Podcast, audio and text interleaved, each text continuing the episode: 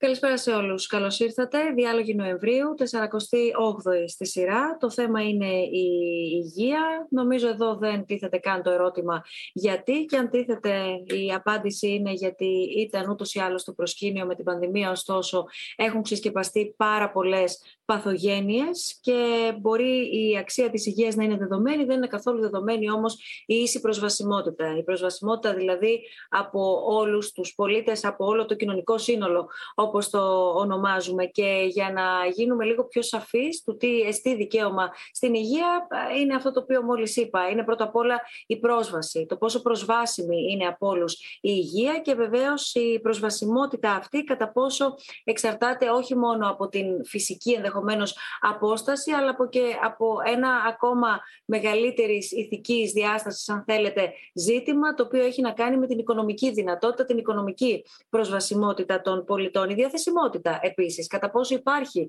ένα διαθέσιμο σύστημα υγείας και ε, βεβαίως εάν είναι έτοιμο ανα πάσα ώρα και στιγμή να υποστηρίξει και να στηρίξει το κοινωνικό σύνολο. Βεβαίως έχει να κάνει η ποιότητα, ένα πολύ, έχει να παίξει μάλλον με συγχωρείτε ένα πάρα πολύ σημαντικό ρόλο και βεβαίως οι κατάλληλες εγκαταστάσεις καθώς διανύουμε και καλησπερίζω την Αθήνα και τη Ζηρίχη. Έχουμε ήδη συνδεθεί με τους τρεις εκ των συνομιλητών μας για σήμερα και θα έρθω αμέσως σε εσάς. Καλημέρα από εμένα από την Αμερική. Έχουμε συνδεθεί από διαφορετικά σημεία του πλανήτη για ένα θέμα όμως το οποίο αφορά όλα τα σημεία του πλανήτη εν μέσω μιας πανδημίας η οποία επίσης πλήττει ολόκληρο τον πλανήτη και δυστυχώς βρισκόμαστε εν μέσω ενός νέου κύματος από ό,τι φαίνεται της ε, πανδημίας και ανοίγουμε αυτή τη, τη συζήτηση καθώς ε, μεταξύ όλων των άλλων τα οποία ούτως ή άλλως γνωρίζετε πώς έχουμε συζητήσει. Αναφέρομαι σε διάφορους και διαφορετικούς μεταξύ τους τομείς και δεν έχουμε συζητήσει και κάτι φοβερά διαφορετικό. Δεν έχουμε πέσει από τα σύννεφα. Έχει λειτουργήσει, το έχουμε πει πάρα πολλές φορές, η πανδημία ως επιταχυντής, έχοντας αναδείξει προβλήματα και παθογένειες, τις οποίες ήδη γνωρίζαμε. Αλλά τώρα κάπως ήρθαν όλα παράλληλα και σε πάρα πολύ μεγάλο βαθμό στην επιφάνεια. Η αξία της υγείας λοιπόν και πόσο προσβάσιμη είναι από όλους είναι ένα ζήτημα το οποίο βεβαίως ανοίγει μια πάρα πολύ μεγάλη κουβέντα και χωρίζεται σε επιμέρους πολύ σημαντικούς τομείς. Δεν είναι μόνο θεραπεία επίσης η υγεία, είναι πρόληψη αλλά είναι και προστασία του κοινωνικού συνόλου ενώ ένα άλλο βασικό ζητούμενο, μια πάρα πολύ σημαντική αν θέλετε και σοβαρή παθογένεια είναι η έλλειψη γνώσης, η έλλειψη δηλαδή όλων ημών που δεν είμαστε επιστήμονες, που δεν είμαστε γιατροί, που δεν είμαστε νοσηλευτικό προσωπικό, που δεν είμαστε τραυματιοφορείς, που δεν είμαστε εργαζόμενοι στον κλάδο ευρύτερα της υγείας. Είμαστε όμως πολίτες, οι οποίοι ενδεχομένως να μην είμαστε πολύ καλά ενημερωμένοι, με αποτέλεσμα, ειδικά σε περίοδους κρίσης, όπως αυτή η οποία, την οποία διανύουμε εδώ και περίπου δύο χρόνια, να είμαστε επιρρεπείς σε διάφορες εκστρατείες παραπληροφόρησης και νομίζω ότι γίνομαι σαφής από όλους προς όλους για όλα όσα ε, παρακολουθούμε να λαμβάνουν χώρα. Η, η αλήθεια είναι ότι και εδώ αν θέλετε στο, στο Ίδρυμα Σταύρος Νιάρχος έχει δοθεί μια πολύ μεγάλη προσπάθεια για περισσότερο από δύο δεκαετίες στον τομέα της υγείας, όχι μόνο στην Ελλάδα, όχι μόνο στις Ηνωμένες Πολιτείες της Αμερικής, αλλά σε ε, υπήρους, ε, αθρηστικά μπορώ να πω και με όση ενημέρωση μου έχουν δώσει και οι συνάδελφοί μου που δουλεύουν στον τομέα της υγείας και στον τομέα των δωρεών της υγείας, οι, οι δωρεές περίπου αγγίζουν τις 800 από το 1996 έως σήμερα σε περισσότερες από 50 χώρες. Ένα λοιπόν ερώτημα είναι το τι έχει καταγραφεί έως σήμερα από αυτή την εμπειρία και από αυτή τη δραστηριότητα. Που βρισκόμαστε στην Ελλάδα κυρίως, καθώς κορονίδα των πρωτοβουλειών γύρω από την υγεία από την πλευρά του Ιδρύματος Σταύρος Νέργος είναι η γνωστή πρωτοβουλία για την υγεία, έχοντας ξεκινήσει από το 2017 με ένα κεφάλαιο το οποίο αγγίζει περίπου ο διοικητικός διευθυντής του Ιδρύματος Σταύρος Νιάρχος και επικεφαλής της πρωτοβουλίας για την υγεία ΑΕ που έχει συσταθεί μάλιστα ο Πάνος Παπούλιας θα μας εξηγήσει αναλυτικότερα. Αγγίζει όμως ε, πάνω, ας μου επιτραπεί ο ενικός είμαστε συνάδελφοι και στη συνέχεια θα επιστρέψουμε στο πληθυντικό με όλους τους συνομιλητές τα 500 εκατομμύρια δολάρια. Και εκεί δεν περιλαμβάνει μόνο εξοπλισμό, δεν περιλαμβάνει μόνο κτίρια, περιλαμβάνει όμως και την εκπαίδευση. Την εκπαίδευση του προσωπικού και των ανθρώπων που στελεχώνουν αυτό το οποίο ονομάζουμε Εθνικό Σύστημα Υγείας. Είναι πάρα πολύ σημαντικό όμως να δούμε και με τη βοήθεια του καθηγητή, επίκουρου καθηγητή Παναγιώτη Κουλουβάρη στην πρώτη Πανεπιστημιακή Ορθοπαιδική Κλινική του Εθνικού Καποδοστριακού Πανεπιστημίου Αθηνών. Και σας καλωσορίζω, κύριε Κουλουβάρη. Έχουμε ξανασυναντηθεί σε διαλόγους και όχι μόνο. Πρώτα απ' όλα ως ενεργός γιατρός και μάλιστα γιατρός σε νοσοκομείο αναφοράς για, για την πανδημία, για την COVID-19 στο Αττικό Νοσοκομείο. Γνωρίζετε πολύ καλά και μέσα από τη συμβολή σας και ως σύμβουλος στο Ίδρυμα Σταύρος Νιάρχος στον τομέα της υγείας, τι υπήρχε, τι υπάρχει τι ε, αυτή τη στιγμή προετοιμάζεται να παραδοθεί το επόμενο διάστημα, αλλά κυρίως είναι σημαντικό να καταλάβουμε αν φτάνει στο μέσο πολίτη. Αυτό νομίζω είναι το ζητούμενο από όποια κατεύθυνση και αν εμπλέκεται κανείς σε αυτή τη συζήτηση, είτε του ιδιώτη, είτε του δημόσιου φορέα, είτε του εργαζόμενου στον τομέα της υγείας, είτε του πολίτη. Γιατί στο τέλος της ημέρας είμαστε όλοι άνθρωποι, όλοι έχουμε δικαίωμα στην υγεία και όλοι είμαστε προφανώς ενδυνάμει ασθενείς. Κυρία Βαγενά, ευχαριστούμε πάρα πολύ για την συμμετοχή σας στη σημερινή μας συνάντηση.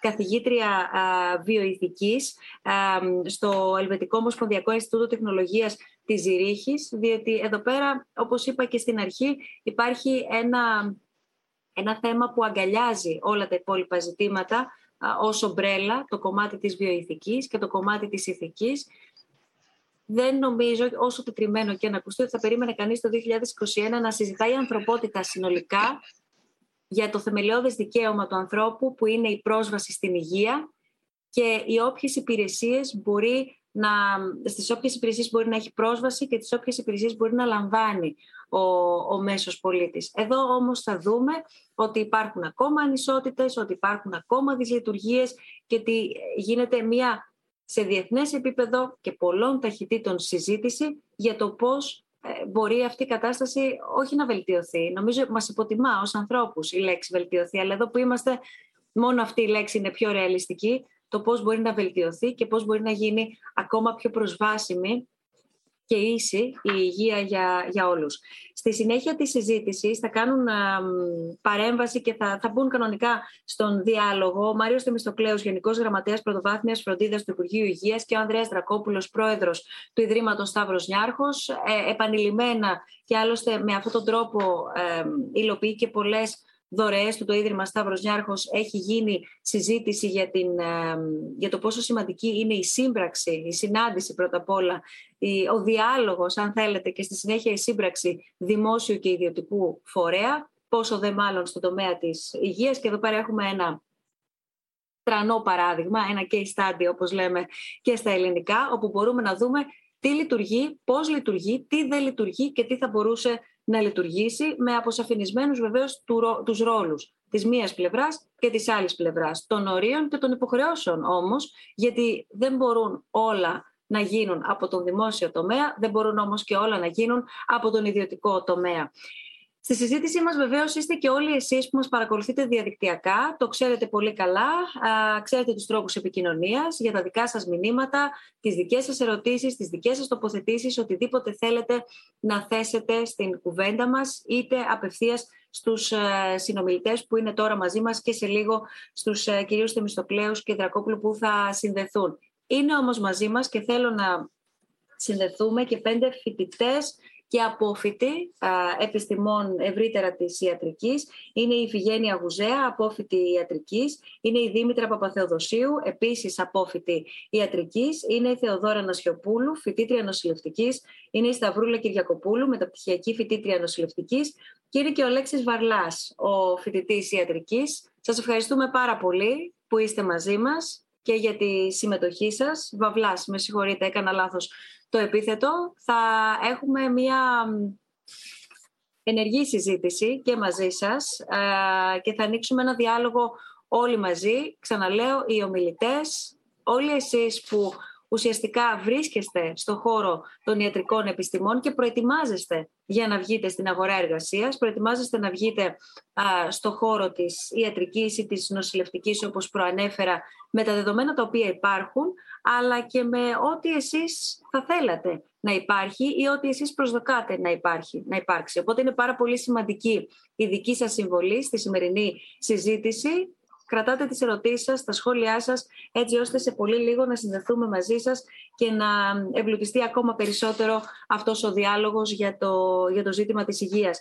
Όπως ενδεχομένως έχετε ακούσει, διαβάσει, μάθει, τον ε, ερχόμενο Ιούνιο το ετήσιο συνέδριο και όχι μόνο, ολόκληρο το φεστιβάλ, το SNF Νόστος του Ιδρύματος Σταύρος Νιάρχος είναι αφιερωμένο στην υγεία, έχει στο επίκεντρό του την υγεία, οπότε εκεί θα έχουμε τη δυνατότητα για δύο μέρες, 23 και 24 Ιουνίου, να συζητήσουμε, να αναρωτηθούμε, να ακούσουμε α, για πάρα πολλά ζητήματα γύρω από το, από το θέμα της, ε, της υγείας, τόσο βεβαίως στην Ελλάδα, όσο όμως και στο εξωτερικό. Οι τρόποι επικοινωνίας είναι γνωστοί, τους λέω όμως εντάχει. Μας βρίσκεται μέσω των social media, στους λογαριασμούς μας, SNF Dialogues, αλλά και μέσω του, του email μας. Βέβαια, η πλατφόρμα των ερωτήσεών μας snfdialogues.org κάθετος questions είναι ανοιχτή. Βλέπετε τους τρόπους επικοινωνίας και στις ε, οθόνες των υπολογιστών σας, snfdialogues.org και το, και το mail μας. Κυρία Βαγενά, έρχομαι σε εσάς και ξεκινώ μαζί σας από την αρχή όλων που είναι το δικαίωμα στην υγεία. Να καταλάβουμε πέρα από κάποια βασικά χαρακτηριστικά που εγώ ανέφερα έτσι όπως όλοι ε, κάπως τα γνωρίζουμε ή πιο σωστά τα αντιλαμβανόμαστε, να σας ρωτήσω τι πραγματικά σημαίνει έχω δικαίωμα στην υγεία. Καλησπέρα και ευχαριστώ πολύ για την πρόσκληση.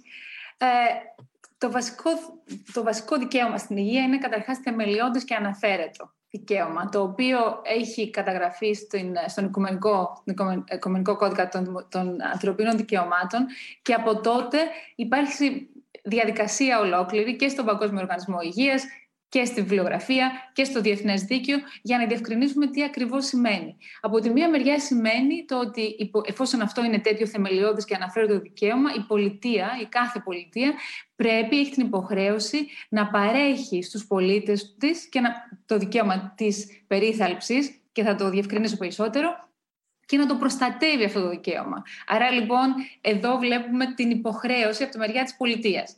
Το, το, η πρώτη φορά που αυτό το δικαίωμα διευκρινίστηκε λίγο περισσότερο ήταν με το καταστατικό της, ε, της παγκόσμιας, του Παγκόσμιου Οργανισμού Υγείας.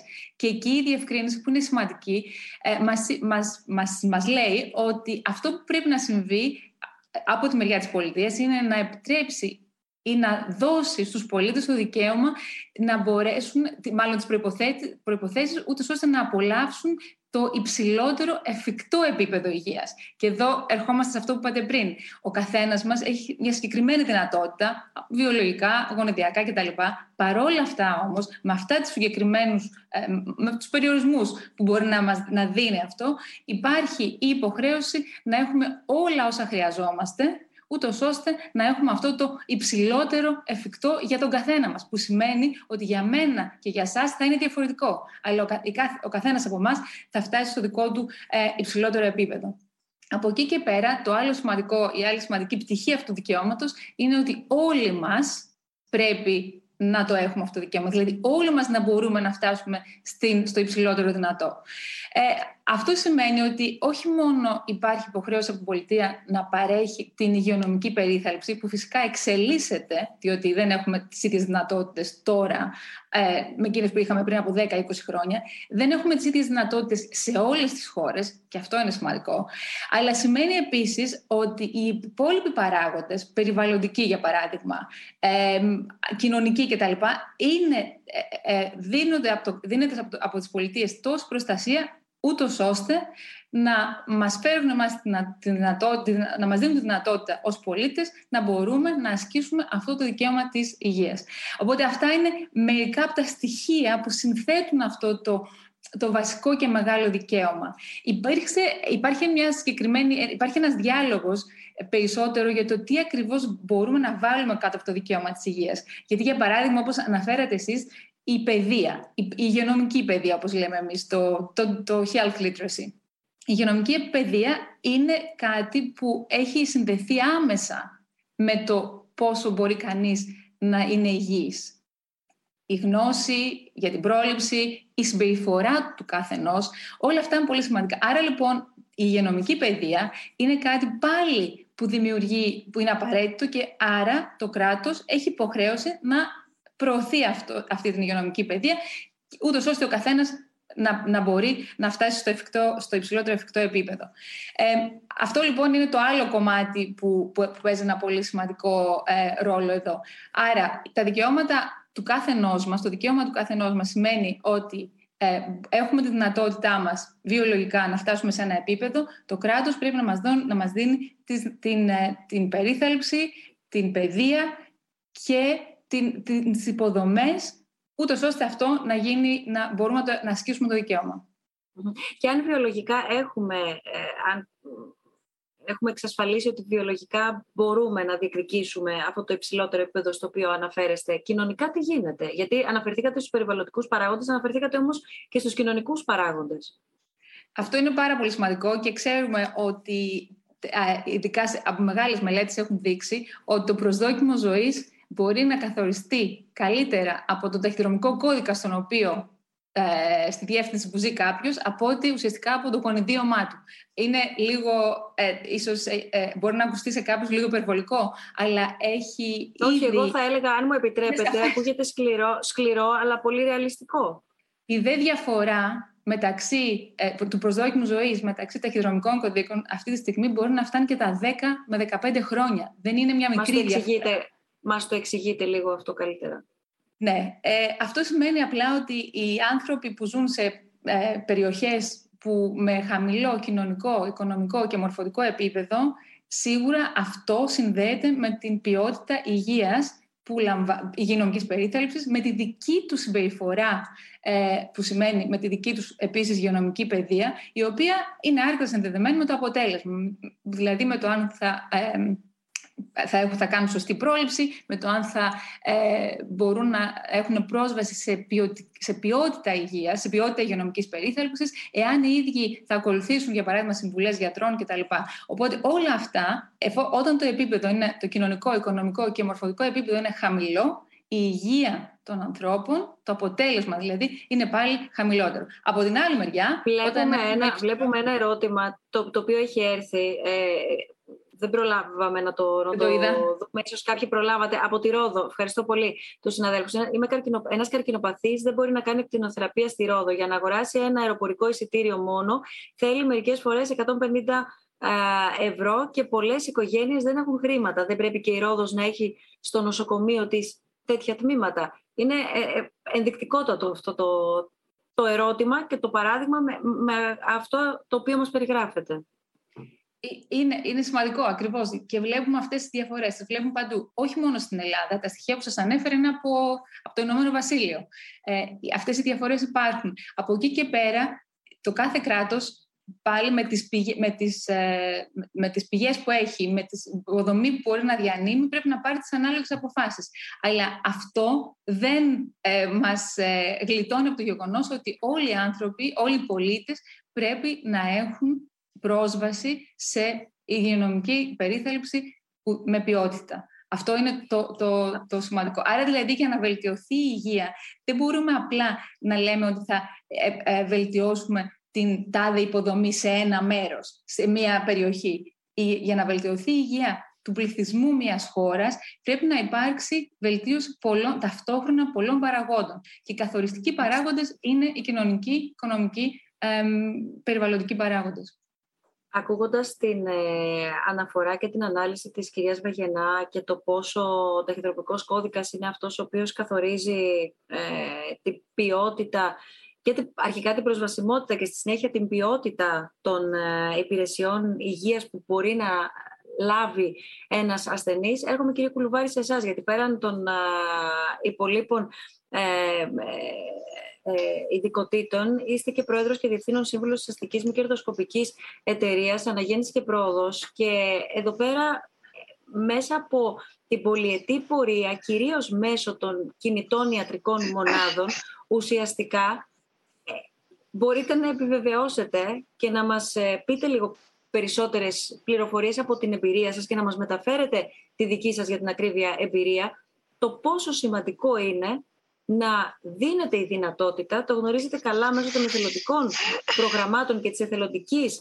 συμμετοχής γιατρών και ιατρος, ε, νοσηλευτικού προσωπικού στις ε, κινητές ιατρικές μονάδες, να δίνεται η δυνατότητα σε κατοίκους αρχικά της ε, άγονης γραμμής Της νησιωτικής Ελλάδας όμως γενικότερα, το μήνυμα μας ήρθε από τη Ρόδο, δεν μας ήρθε από την Άγωνη Γραμμή για παράδειγμα, ή από περιοχές της υπηρετικής Ελλάδας.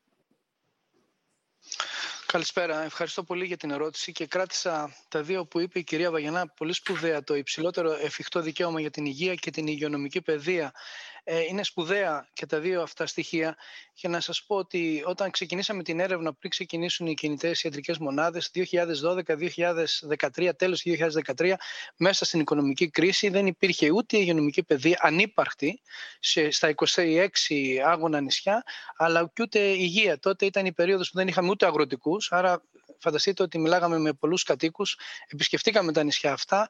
Δεν υπήρχε ούτε αγροτικός γιατρός, τα ιατρία ήταν ρημαγμένα, αλλά και η υγειονομική παιδεία δεν ήξεραν οι κάτοικοι πότε πρέπει και τι πρέπει να κάνουν εξετάσεις για την πρόληψη. Αυτό μας έδωσε τη δυνατότητα να ξεκινήσουμε μια τρέλα θα έλεγα που ποτέ δεν πίστευα ότι θα έφτανε εδώ που έχουμε φτάσει και μετράμε 101 αποστολές από το 2014 όπου προσπαθήσαμε να φτιάξουμε μια ιατρική, ιατρονοσηλευτική ομάδα, μικρή ήταν στην αρχή, 15-20 άτομα, με έναν υπερσύγχρονο εξοπλισμό. Αυτό, αυτό το αίτημα κάναμε στο Ίδρυμα Σταύρος Νιάρχος, ήταν Αύγουστο 2012 και μάλιστα η έγκριση έγινε Σεπτέμβριο του 2012 σε ένα μήνα και η πρώτη αποστολή έγινε το 2014 στο Καστελόριζο. Η εμπειρία μας από τότε είναι ότι οι, οι κάτοικοι δεν ξέρανε τι πρέπει να κάνουν. Αρχίσαμε αμέσως στην ε, προαγωγή της υγείας θα έλεγα και συνέχεια με όλο τον εξοπλισμό, υπερσύγχρονο εξοπλισμό, γιατί αλλάζει και αυτό που είπε η κυρία Βαγενάδη, πολύ σπουδαίο, ότι σχεδόν κάθε 4-5 χρόνια αλλάζουν και οι, οι μελέτες, δείχνουν καινούργια στοιχεία. Άρα προσπαθούμε να είμαστε με τον πιο καλύτερο εξοπλισμό κοντά σε όλους τους κατοίκους με συνεχή προαγωγή, με συνεχή ενημέρωση, ακόμα και αν λείπουμε από τα νησιά αυτά, κρατάμε τώρα με μια πλατφόρμα που έχουμε φτιάξει νέες μελέτες και τους ενημερώνουμε και τους λέμε τι εξετάσεις πρέπει να κάνουν και έχουμε ηλεκτρονικό φάκελο έτσι ώστε όλοι οι κάτοικοι έχουν από το 2014 σε εμάς έχουμε πάνω από 38.000 κατοίκους, πάνω από 62.000 εξετάσεις. Κάθε κάτοικος ε, επισκέπτεται περίπου δύο με τρεις ειδικότητες και κάνει δύο με τρεις απεικονιστικές εξετάσεις. Νομίζω ε, εδώ είναι ένα πολύ ε, πολύ καλό παράδειγμα της σύμπραξης δημοσίου και ιδιωτικού. Γιατί το δημόσιο για πολλούς λόγους δεν θα μπορούσε να καλύψει μια τέτοια ανάγκη. Είναι περίπλοκο το θέμα. Είναι ε, ας πούμε το αγαθονήσι, ένα μια μικρή κουκίδα μέσα στο Αιγαίο, το αγαπημένο μας Αγαθονήσι, με 120 κατοίκους, δεν μπορείς να στείλεις ούτε κάποιον γιατρό εξειδικευμένο να μείνει για καιρό εκεί, γιατί όπως καταλαβαίνετε ε, ε, αχρηστεύεται και ο γιατρός. Απ' την άλλη όμως και το κράτος δεν έχει τη δυνατότητα να πλησιάσει και σε ανά 14 με 16 μήνες μια ομάδα 30 περίπου ατόμων, 15 ειδικοτήτων με νοσηλευτικό παριατρικό προσωπικό ώστε να γίνει ο πλήρης ε, έλεγχος των κατοίκων. Ε, έχουμε τη δυνατότητα αυτή, χάρη στη μεγάλη δωρεά του Ιδρύματος Σταύρος Νιάρχος να βρισκόμαστε εκεί, αλλά έχουμε και τη δυνατότητα να ανοίγει και το Αττικό Πανεπιστημιακό Νοσοκομείο να δέχεται αυτούς τους ασθενείς αν χρειάζεται μια τριτοβάθμια πια περίθαλψη.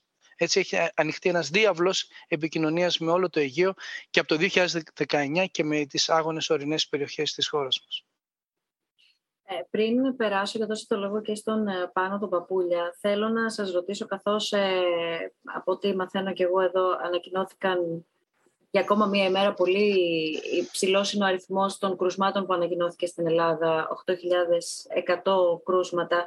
Ε, να μας μεταφέρετε την κατάσταση που επικρατεί στο, στο Αττικό αυτή την περίοδο, πρώτον, και δεύτερον, να μας δώσετε και μία εικόνα με αφορμή και εν μέσω πανδημίας πόσοι συμπολίτες έχει χρειαστεί να ε, νοσηλευτούν και αν υπάρχει αυτή η δυνατότητα, εννοώ από κορονοϊό, και να μπορούν άμεσα να βρουν κρεβάτι για νοσηλεία. Κοιτάξτε, στο, στο Αττικό νοσοκομείο αυτή τη, αυτή τη στιγμή η κατάσταση είναι ελεγχόμενη θα έλεγα.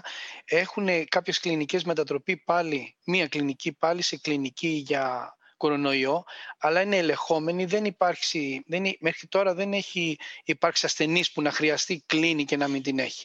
Μέχρι τώρα είναι ελεγχόμενη. Το τι θα γίνει από εδώ και τώρα από εδώ και πέρα δεν μπορώ να σας το εγγυηθώ.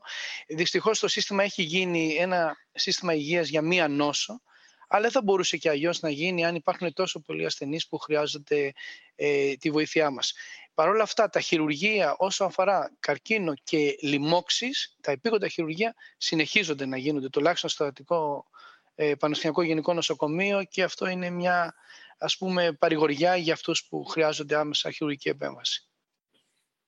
Όπως ε, είπα και στην αρχή, κύριε Παπούλια, το, το Ίδρυμα Σταύρος Νιάρχος δεν ξεκίνησε τώρα. Ε, το, αντιθέτως, αυτό που μπορώ να πω είναι ότι η τελευταία πρωτοβουλία που έλαβε και η τελευταία δράση αφορούσε σε έκτακτη ενίσχυση ε, εξαιτίας της πανδημίας διεθνώς και όχι μόνο στην Ελλάδα.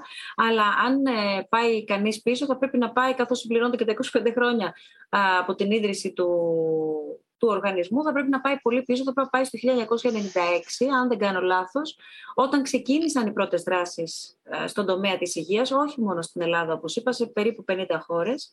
Και το 2017 κάτι αλλάζει. Το 2017 γίνεται μια στροφή και λαμβάνει μια πρωτοβουλία το Ίδρυμα Σταύρος Νιάρχος να ενισχύσει το σύστημα υγείας της Ελλάδας. Με μια ε, πρωτοβουλία η οποία αναλύεται πολυεπίπεδα θέλω λίγο να, να σας δώσω το χρόνο και να μας εξηγήσετε για να μπορέσουμε να καταλάβουμε πρώτα απ' όλα γιατί τόσο πολύ στην υγεία και τι άλλαξε το 2017 επίσης, για να ε, μπει στο επίκεντρο η Ελλάδα και με ποιο τρόπο. Ε, πολύ καλά τα λέτε. Η, η πρώτη καταγεγραμμένη δωρεά του Ιδρύματος Σταύρος Νιάρχος στον τομέα της υγείας είναι το τέλος του 1996. Ε, πρόκειται για μια σχετικά μικρή δωρεά, για τα, ε, τουλάχιστον σε σχέση με τα δεδομένα που συζητούμε τώρα στην, αναφορικά με την πρωτοβουλία για την υγεία ΑΕ, στο τμήμα δερματολογίας σε ένα νοσοκομείο στην Αυστρία. Αυτό από μόνο του σαν ιδέα δείχνει πόσο ε, έχουμε ε, ε, ταξιδέψει μέσω αυτών των δωρεών σαν οργανισμός και πόσο έχουμε εξελιχθεί μέσα στον χρόνο τα τελευταία 25 χρόνια. Ε, από τότε, ε, πέρα από τις τακτικές δωρεές που γίνανε σε πάρα πολλά νοσοκομεία της Ελλάδος, σε όλη την επικράτεια και σε όλο τον κόσμο, ε, αναφέρατε το, τον αριθμό των δωρεών, που είναι πολύ σωστός, είναι πάνω από 800.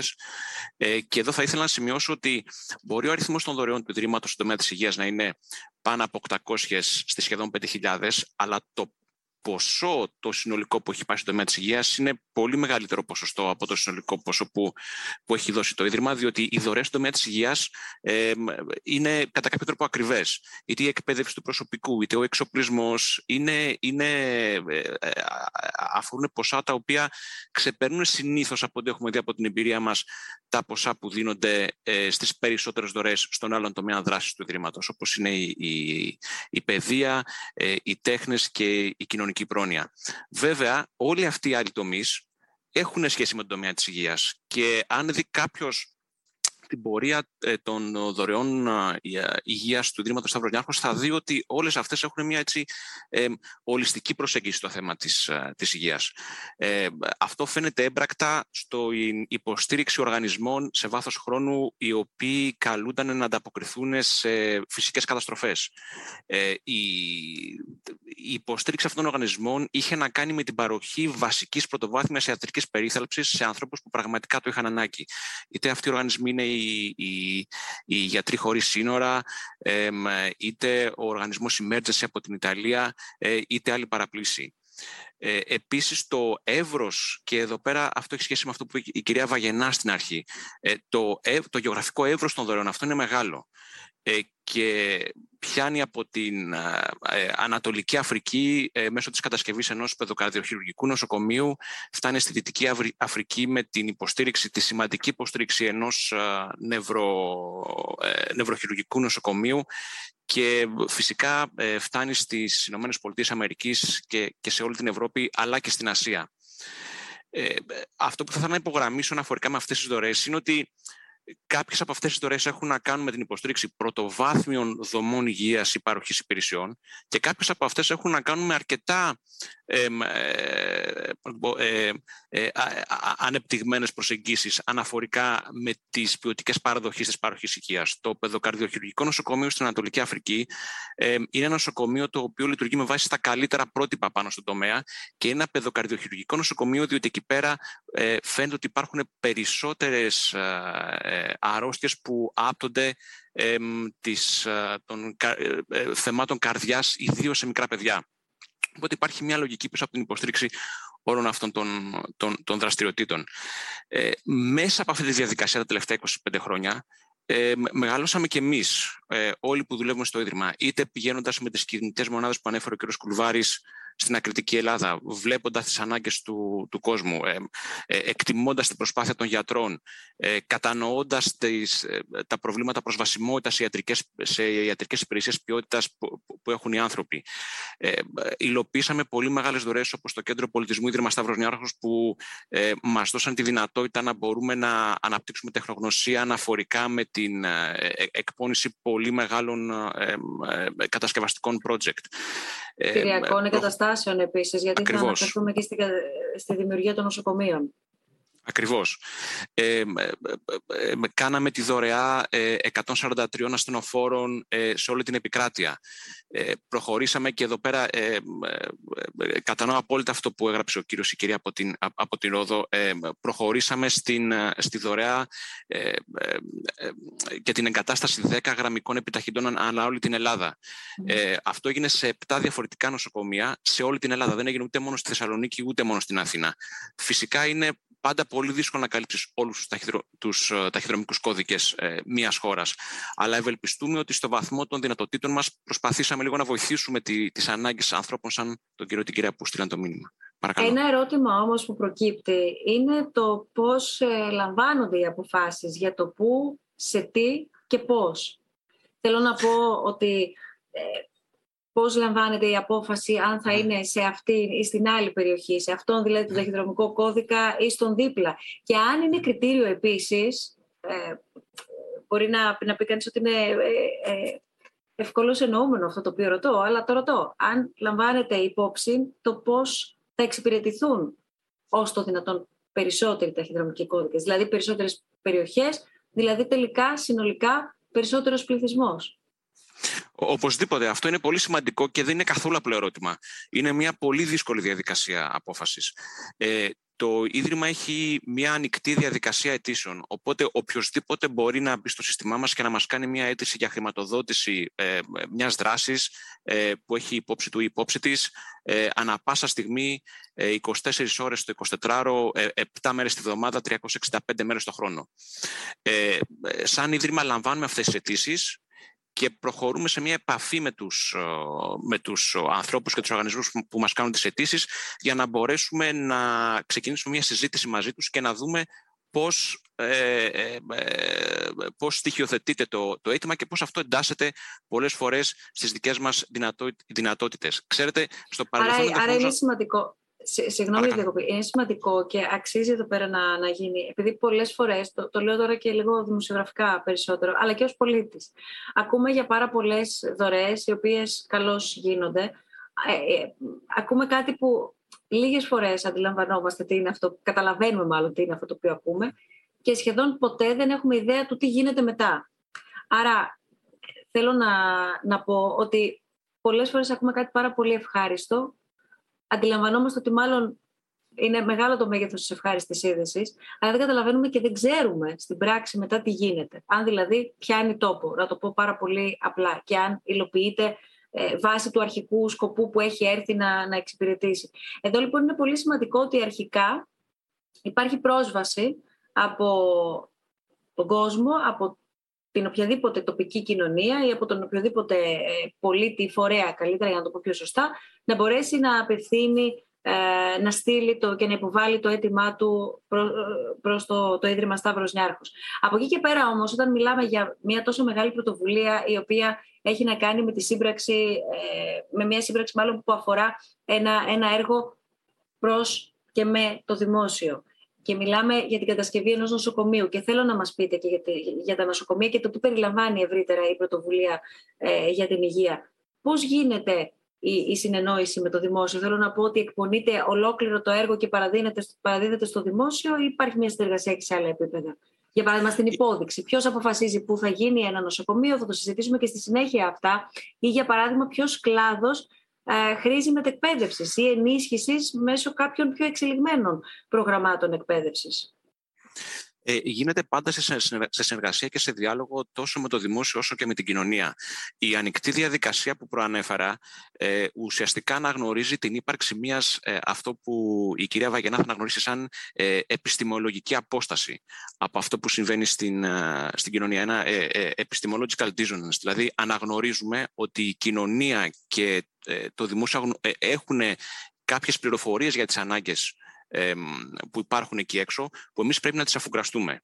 Εμείς φυσικά έχουμε κάποια κριτήρια ποιοτικά, τόσο στη συζήτηση που κάνουμε σε όλα, ε, σε όλα τα αιτήματα που δεχόμαστε, όσο και κατά την υλοποίησή τους και όσο και κατά την παρακολούθησή τους μετά την ολοκλήρωσή τους, τα οποία τα θέτουμε για να μπορέσουμε να διασφαλίσουμε ότι τα project αυτά που θα γίνουν θα γίνουν σωστά.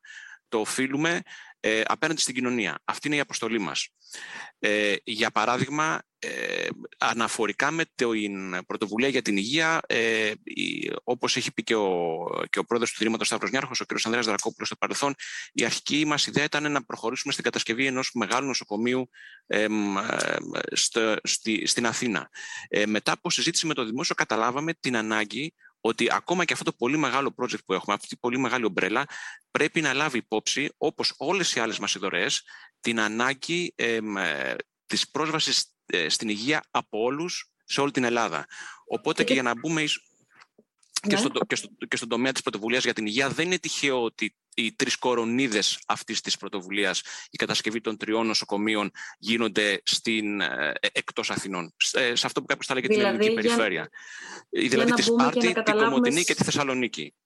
Ακριβώς. Οπότε η πρωτοβουλία για την υγεία είναι μια μεγάλη ομπρέλα δωρεών για την υγεία, ε, η οποία έχει 14 υποέργα. Ε, ε, έχει τρεις κύριους στόχους. Οι στόχοι αυτοί είναι η προσβασιμότητα, η διασφάλιση υψηλής παροχής ιατρικών υπηρεσιών και η ενδυνάμωση του ιατρονοσηλευτικού προσωπικού. Οι κορονίδες αυτών των 14 έργων είναι τρεις, τουλάχιστον σε μέγεθος και πολυπλοκότητα. Είναι η κατασκευή ενός γενικού νοσοκομείου στην Κομωτινή, η κατασκευή ενός γενικού νοσοκομείου στη Σπάρτη και η κατασκευή ενός πανεπιστημιακού παιδιατρικού νοσοκομείου στην Θεσσαλονίκη. Οπότε βλέπετε το, η, η, η κάλυψη γεωγραφική είναι όσο πιο ε, ε διευρυμένη γίνεται. Ε, αυτό έχει ε, σημαντικές δυσκολίες ε, αναφορικά με την εκπόνηση, με την ποιοτική εκπόνηση αυτών των project, διότι ουσιαστικά αντί να κατασκευάσεις ένα μεγάλο νοσοκομείο που ε, τέλος πάντων είναι πιο μαζεμένο, κάνεις τρία διαφορετικά νοσοκομεία σε τρία διαφορετικά μέρη της Ελλάδος. Ε, αυτό είναι μια ε, πρακτική κατάθεση και δέσμευση της, ε, της, του ενστερνισμού μας αναφορικά με την αξία της προσβασιμότητας. Και το βάρος που νιώθουμε για να παραδώσουμε ε, τα νοσοκομεία με έναν τρόπο που θα τα καθιστά πρότυπα ε, σε παγκόσμιο επίπεδο για τη λειτουργία τους και την κατασκευή τους και, την, και, τον, ε, και τον εξοπλισμό τους από άποψη μηχανολογικού εξοπλισμού δείχνει ότι ε, το παίρνουμε πάρα μα πάρα, μα πάρα πολύ στα σοβαρά. Η συνεργασία που έχουμε στον τομέα αυτό με το ελληνικό δημόσιο είναι φυσικά στενή. είναι είναι λογικό σε τόσο μεγάλα έργα όπως και στο έργο της εγκατάστασης των 10 γραμμικών επιταχυτών που προανέφερα, που ε, προϋπήρχε τις πρωτοβουλίες για την υγεία, όσο και στο έργο των, των νοσοκομείων, να είμαστε σε συνεννόηση με τον, με το ελληνικό δημόσιο, διότι αυτά είναι έργα τα οποία το Ίδρυμα θα παραδώσει στο ελληνικό δημόσιο, στην ελληνική κοινωνία, για λογαριασμό των Ελλήνων πολιτών. Δηλαδή αυτά δεν είναι νοσοκομεία ιδιωτικά, είναι νοσοκομεία δημόσια και θα είναι μέρος του, του συστήματος του ΕΣΥ. Οπότε είναι σημαντικό να έχουμε συνεργασία με τους μελλοντικούς χρήστες των νοσοκομείων και από διοικητική και από ιατρική άποψη. Ένα άλλο σημαντικό κομμάτι είναι επίσης και έρχομαι σε εσάς κύριε Κουλουβάρη πώς τα, τα ακούει όλα αυτά η, η δική σας κοινότητα, αν μπορώ να το πω και να το χαρακτηρίσω έτσι. Δηλαδή η ιατρική και η νοσηλευτική κοινότητα, όλοι δηλαδή οι εργαζόμενοι στον κλάδο της υγείας και κυρίως στο, στο εθνικό σύστημα υγείας, έτσι, όχι στον ιδιωτικό τομέα. Κοιτάξτε, όλη αυτή η προσπάθεια έχει αγκαλιαστεί από τον ιατρικό και νοσηλευτικό κόσμο. Δεν είναι μόνο ο, ο σύγχρονος εξοπλισμός, τα σύγχρονα κτίρια, αλλά είναι τα προγράμματα εκπαίδευσης που έχει το, το Ίδρυμα Σταύρος Νιάρχος έχει τοποθετήσει πολύ ψηλά στον πύχη έτσι ώστε να μπει και το έμψυχο δυναμικό έτοιμο. Και υπάρχει όπως ξέρει και ο κύριος Παπούγιας μια μεγάλη προσπάθεια να συνεργαστούμε με το Johns Hopkins και έτσι το Πανεπιστημιακό Παιδιατρικό να είναι affiliation. Και αυτή η προσπάθεια ευελπιστούμε όλοι να ευοδοθεί. Αλλά υπάρχουν και τώρα ήδη προγράμματα εκπαίδευσης που τρέχουν και για τους νοσηλευτές και για τη νοσηλευτική σχολή του Ευαγγελισμού και για τους μεταπτυχιακούς νοσηλευτές και για την πανεπιστημιακή σχολή πριν τελειώσουν, αλλά και άλλους τους ε, τελειόφοιτους φοιτητές ιατρικής για το τραύμα, πρώτη αιτία θανάτου σε νέους κάτω 45 ετών και για τους ενεργούς διασώστες του ΕΚΑΒ και για τους νοσηλευτές που τελειώνουν ε, τώρα τη σχολή για να εκπαιδευτούν στο τραύμα. Άρα υπάρχει, όπως βλέπετε, μια σφαιρική προσέγγιση, ναι στο μηχανολογικό, ιατροτεχνολογικό εξοπλισμό, αλλά ναι και στην εκπαίδευση. Έχουν έρθει πάρα πολλές ερωτήσεις, όπως βλέπω, για την εκπαίδευση και την αξιολόγηση του νοσηλευτικού και ιατρικού προσωπικού. Σε αυτό έχουμε δώσει ιδιαίτερη βαρύτητα και για την ποιότητα δηλαδή; και για την ασφάλεια, ε, πώς θα λειτουργήσουν αυτά τα νοσοκομεία και τι μηχανισμούς θα έχουν, ώστε να αξιολογείται και ο γιατρός και ο νοσηλευτής πράγματι εκεί υπάρχει κάποιο κενό, πρέπει να τεθεί κάπως διαφορετικά έτσι ώστε να αξιολογούμαστε κι εμείς οι γιατροί και οι νοσηλευτές. Ε, ε αν μου επιτρέπετε, για να χτίσω πάνω σε αυτό που λέει ο κ. Κουλουβάρης, ε, μπορεί τα τρία νοσοκομεία να είναι η κορονίδα και αυτά τα project τα οποία φαίνονται πιο πολύ, αλλά τα εκπαιδευτικά προγράμματα είναι, είναι εξαιρετικά σημαντικά. Ε, μεταξύ άλλων, διότι έχουμε καταλάβει μέσα ε, από όλες τις ιστορίε που κάνουμε από την επαφή που έχουμε έρθει με τον ιατρικό κόσμο, ότι ε, τα, τα νοσοκομεία και ο εξοπλισμός είναι το κέλυφος. Αν δεν λειτουργήσουν σωστά από τους ανθρώπους που θα τα λειτουργήσουν, δεν θα έχουμε καταφέρει τίποτα.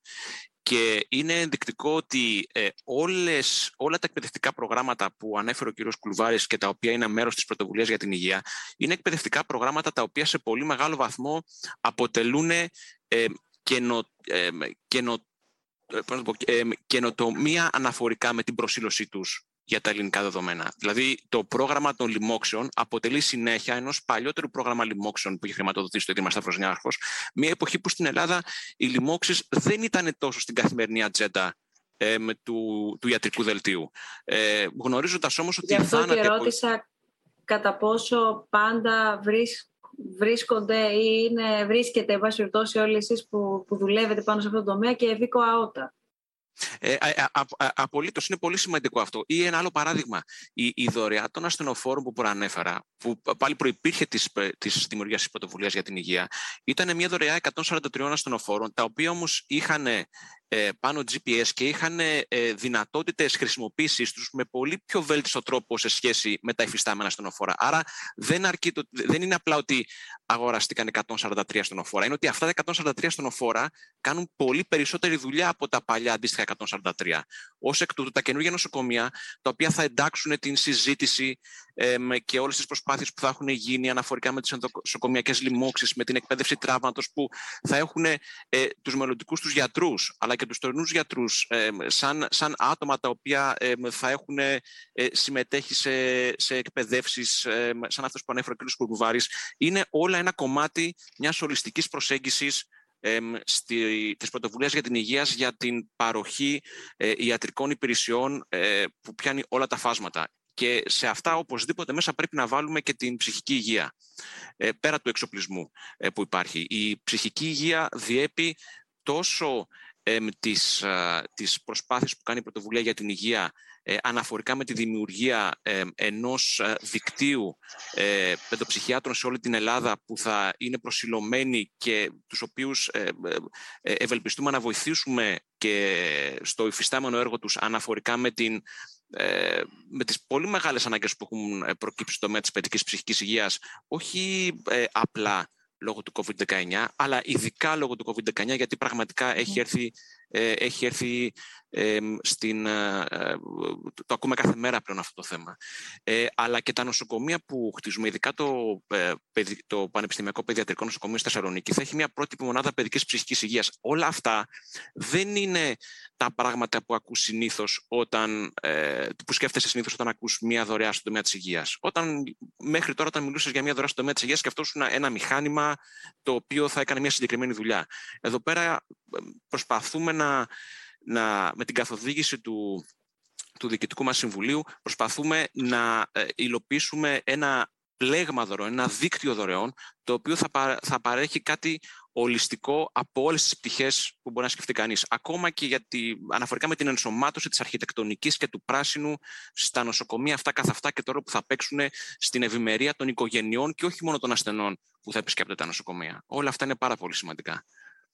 Πηγαίνοντας στην. Ε, στη... Ναι, ναι, κύριε Να, να, προσθέσω κάτι πάνω σε αυτό που λες. Ε, ένα τρανό παράδειγμα είναι τα ακτινοθεραπευτικά, τα οποία είναι 12 και η εκπαίδευση που είχαν όλοι οι ακτινοθεραπευτές, οι ακτινοφυσικοί που πήγαν στην Αμερική, αλλά και η συνεχής αξιολόγηση της δουλειάς που συνεχίζεται, ενώ έχει τελειώσει ε, η, η, δωρεά εδώ και δύο χρόνια, ενώ συνεχίζεται η εκπαίδευση και η αξιολόγηση. Αυτό είναι σπουδαίο, όπως και οι διασώστες με τα ασθενοφόρα. Η εκπαίδευση που, και το ενθουσιασμό των ενεργών διασωστών του ΕΚΑΒ είναι αμύωτος στο πάθος για την εκπαίδευση. Συνεχίζει, σκέφτεται ότι βγαίνουν τα σεμινάρια και κλείνουν έξι μήνες μπροστά από τους ενεργούς διασώσεις. Άρα, οι, οι, όλοι οι εργαζόμενοι που δουλεύουν στην υγεία διψάνε για εκπαίδευση και για εξέλιξη. Αυτή, αυτό είναι το συνέστημα που λαμβάνω εγώ. Ευχαριστώ. Θέλω να δώσω το λόγο στην κυρία Βαγενά, γιατί ερχόμουν σε εσάς ε, με το εξής ερώτημα. Πού βρίσκεται η, η, η ψηφιακή εποχή για τον τομέα της υγείας; Και το ρωτώ αυτό φυσικά, όχι γιατί ούτως ή άλλως βρισκόμαστε όλοι στην ψηφιακή εποχή, αλλά γιατί η πανδημία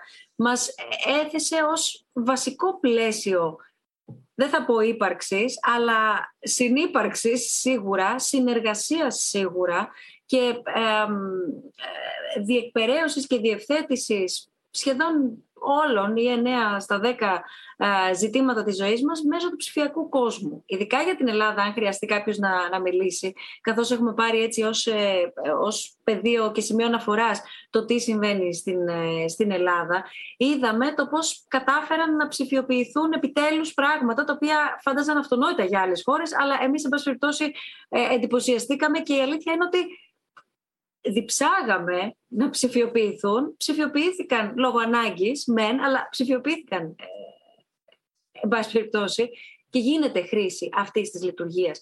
Τι γίνεται με το τομέα της υγείας; Ήρθε ένα ερώτημα νωρίτερα, το οποίο ήταν και μακροσκελές μάλιστα, θα το δούμε αν έχουμε δυνατότητα παρακαλώ πολύ σε λίγο, με την τηλεϊατρική.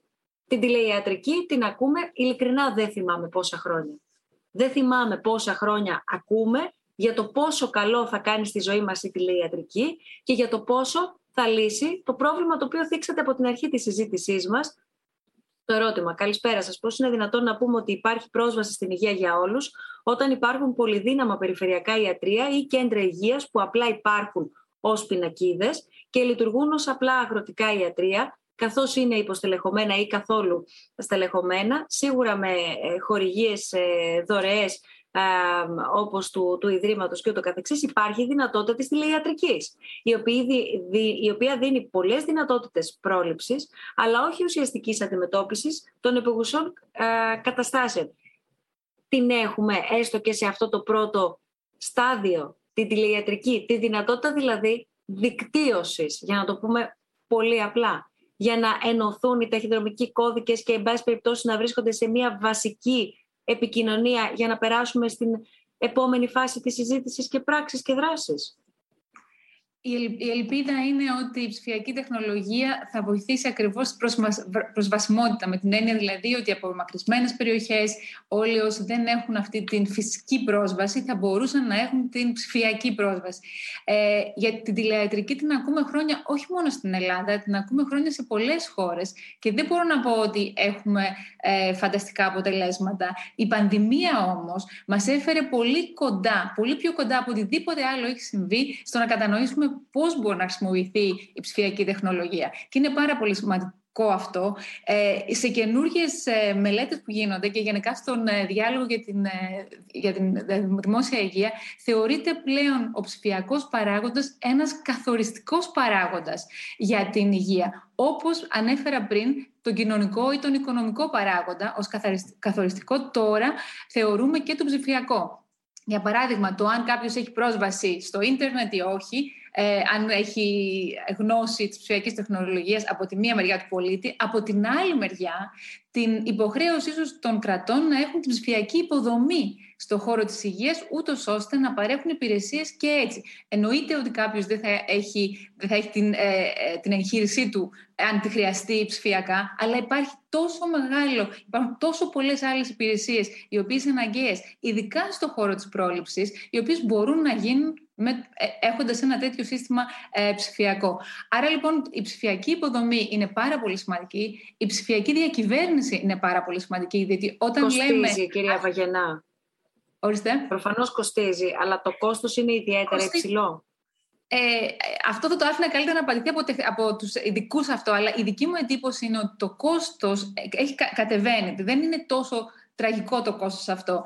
Το πιο δύσκολο κομμάτι στην ιστορία του ψηφιακού, κατά τη δική μου γνώμη, είναι η διακυβέρνησή τα νομικά του πλαίσια. Αυτό το θέμα, έχω ένα, η τηλεατρική δεν είναι απλά η οθόνη και το πώς θα επικοινωνήσουμε μεταξύ μας. Ίσως αυτό το κομμάτι μπορεί να λυθεί πιο εύκολα.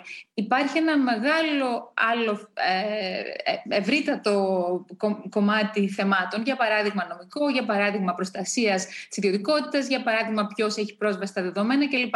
Όλο αυτό όμως, ε, το, το θετικό που έχω να πω εδώ είναι ότι επειδή άλλες χώρες ήδη το παλεύουν αυτό το θέμα για αρκετά χρόνια. Έχουμε καλά και κακά παραδείγματα. Οπότε η Ελλάδα αυτή τη στιγμή θα μπορούσε εύκολα ίσως να, λάβει, να δει ποιο ταιριάζει καλύτερα για να το εφαρμόσει στη χώρα.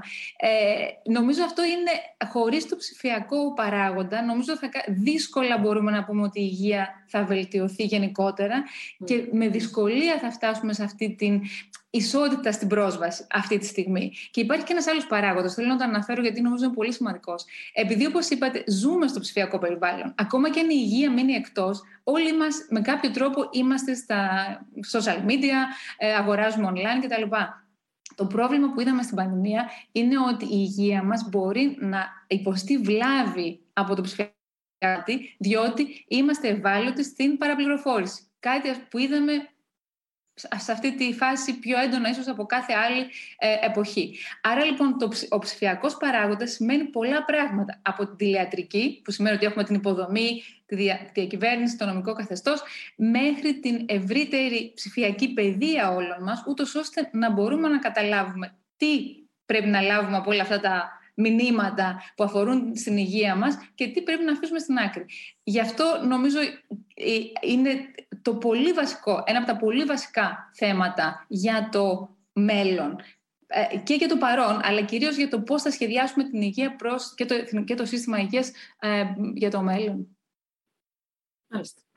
Είμαστε έτοιμοι να συνδεθούμε με τον ε, Μάριο Θεμιστοκλέου και τον Ανδρέα Δρακόπουλο, Γενικός Γραμματέας Πρωτοβάθμιας Φροντίδας Υπουργείου Υγείας και ο Πρόεδρος του Ιδρύματος Σταύρος Νιάρχος αντίστοιχα. Σας καλωσορίζουμε στη, στη συζήτησή μας και ευχαριστούμε πολύ για τη συμμετοχή σας προσπαθήσαμε έτσι να κάνουμε μια συζήτηση για την υγεία από όλες τις πλευρές, κατά κάποιο τρόπο, από την πλευρά των γιατρών, από την πλευρά του δημοσίου, από την πλευρά του ιδιωτικού τομέα, από την πλευρά των διαστάσεων ευρύτερα που προκύπτουν στο τομέα της υγείας που δεν είναι άλλες από αυτές των, των ηθικών διαστάσεων. Ε, κύριε Θεμιστοκλέους, θα ήθελα να, να ζητήσω ένα πρώτο σχόλιο για όσα ξέρω ότι παρακολουθούσατε τη συζήτησή μας, για όσα έχουν έως τώρα υποθεί, αν θέλετε να, να κάνετε κάποια τοποθέτηση.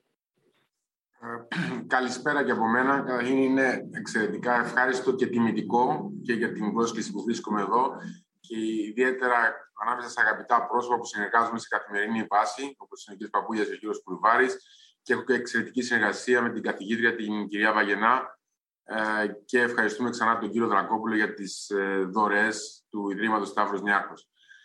Άκουσα με πολύ μεγάλη προσοχή ε, και έβλεπα και τις ερωτήσεις ε, τις οποίες υπήρχαν από κάτω. Ε, θα ήθελα να προσθέσω κυρίως ε, όχι μια νότα αισιοδοξίας, αλλά να προσπαθήσω να βάλουμε ξανά τα πράγματα εκεί που είναι σήμερα στην Ελλάδα. Αν μιλήσουμε λίγο ε, για το σύστημα στην υγεία στην Ελλάδα ή για το επίπεδο υγείας ε, που έχουμε στους Έλληνες πολίτες. Με τις πολύ μεγάλες παθογένειες που έχουμε στο σύστημα, το οποίο μπορούμε να αναφερθούμε πιο λεπτομερά στη συνέχεια και είναι και Ορισμένες έχουν αποτυπωθεί ή θα αποτυπωθούν στις απαντήσεις των ερωτήσεων. Να μην υπάρχει πρωτοβάθμια φροντίδα υγείας, να μην υπάρχουν η συνεργασία μεταξύ πρωτοβάθμιας και δευτεροβάθμιας. Εν τούτης όμως έχουμε ένα σύστημα υγείας το οποίο είναι ανοιχτό.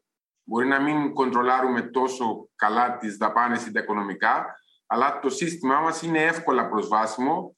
Αυτό αποτυπώνεται σε διάφορους δείχτες, αν συγκρίνουμε ε, με τις υπόλοιπες χώρες της Ευρωπαϊκής Ένωσης, ακόμη και αν συγκρίνουμε με τις Ηνωμένες Πολιτείες Αμερικής. Έχουμε δείκτες όπως, παραδείγματος χάρη, ο πιο συγκρότησης που ε, έχει σχέση πέρα από το σύστημα υγείας, αλλά αφορά το επίπεδο υγείας του λαού, είναι ο μέσος όρος το προσδόκιμο επιβίωσης. Και έχουμε, είμαστε υψηλότερα από το προσδόκιμο επιβίωσης στην Ευρωπαϊκή Ένωση και είμαστε ψηλότερα στο προσδόκιμο επιβίωσης από τις ΗΠΑ.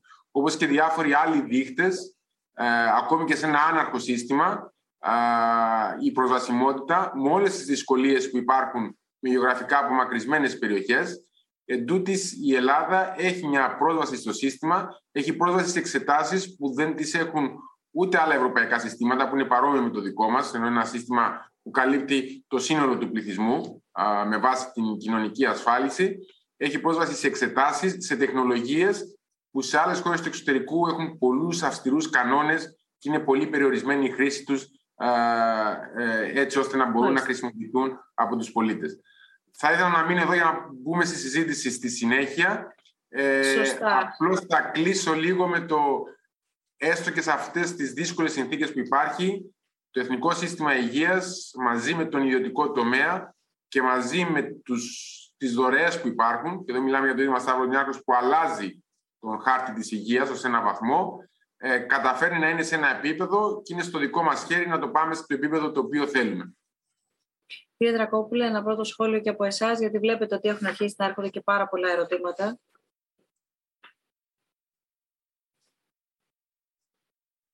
Δεν σας ακούμε. Δεν ξέρω αν μπορούμε να δούμε τι γίνεται με τον ήχο. Ναι, ναι. Ε, τώρα σας ακούμε. Είναι, είναι ο ψηφιακός κόσμος που λέγαμε.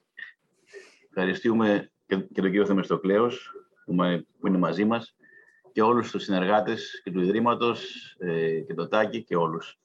Ε, ήθελα να πω δύο, δύο πράγματα. Πρώτα πρώτα μιλάμε για την, ε, για, την, για την πανδημία και μετά γενικά για το σύστημα υγείας και για, την, και για την πρωτοβουλία την οποία και εμείς κάπως προσπαθούμε να συνεισφέρουμε.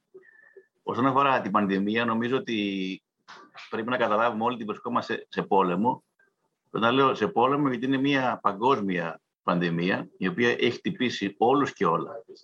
Και θα ήταν, θα ήταν καλό το να γενικά να, να, να προσπαθούσαμε να αποπολιτικοποιήσουμε αυτό το οποίο γίνεται σήμερα.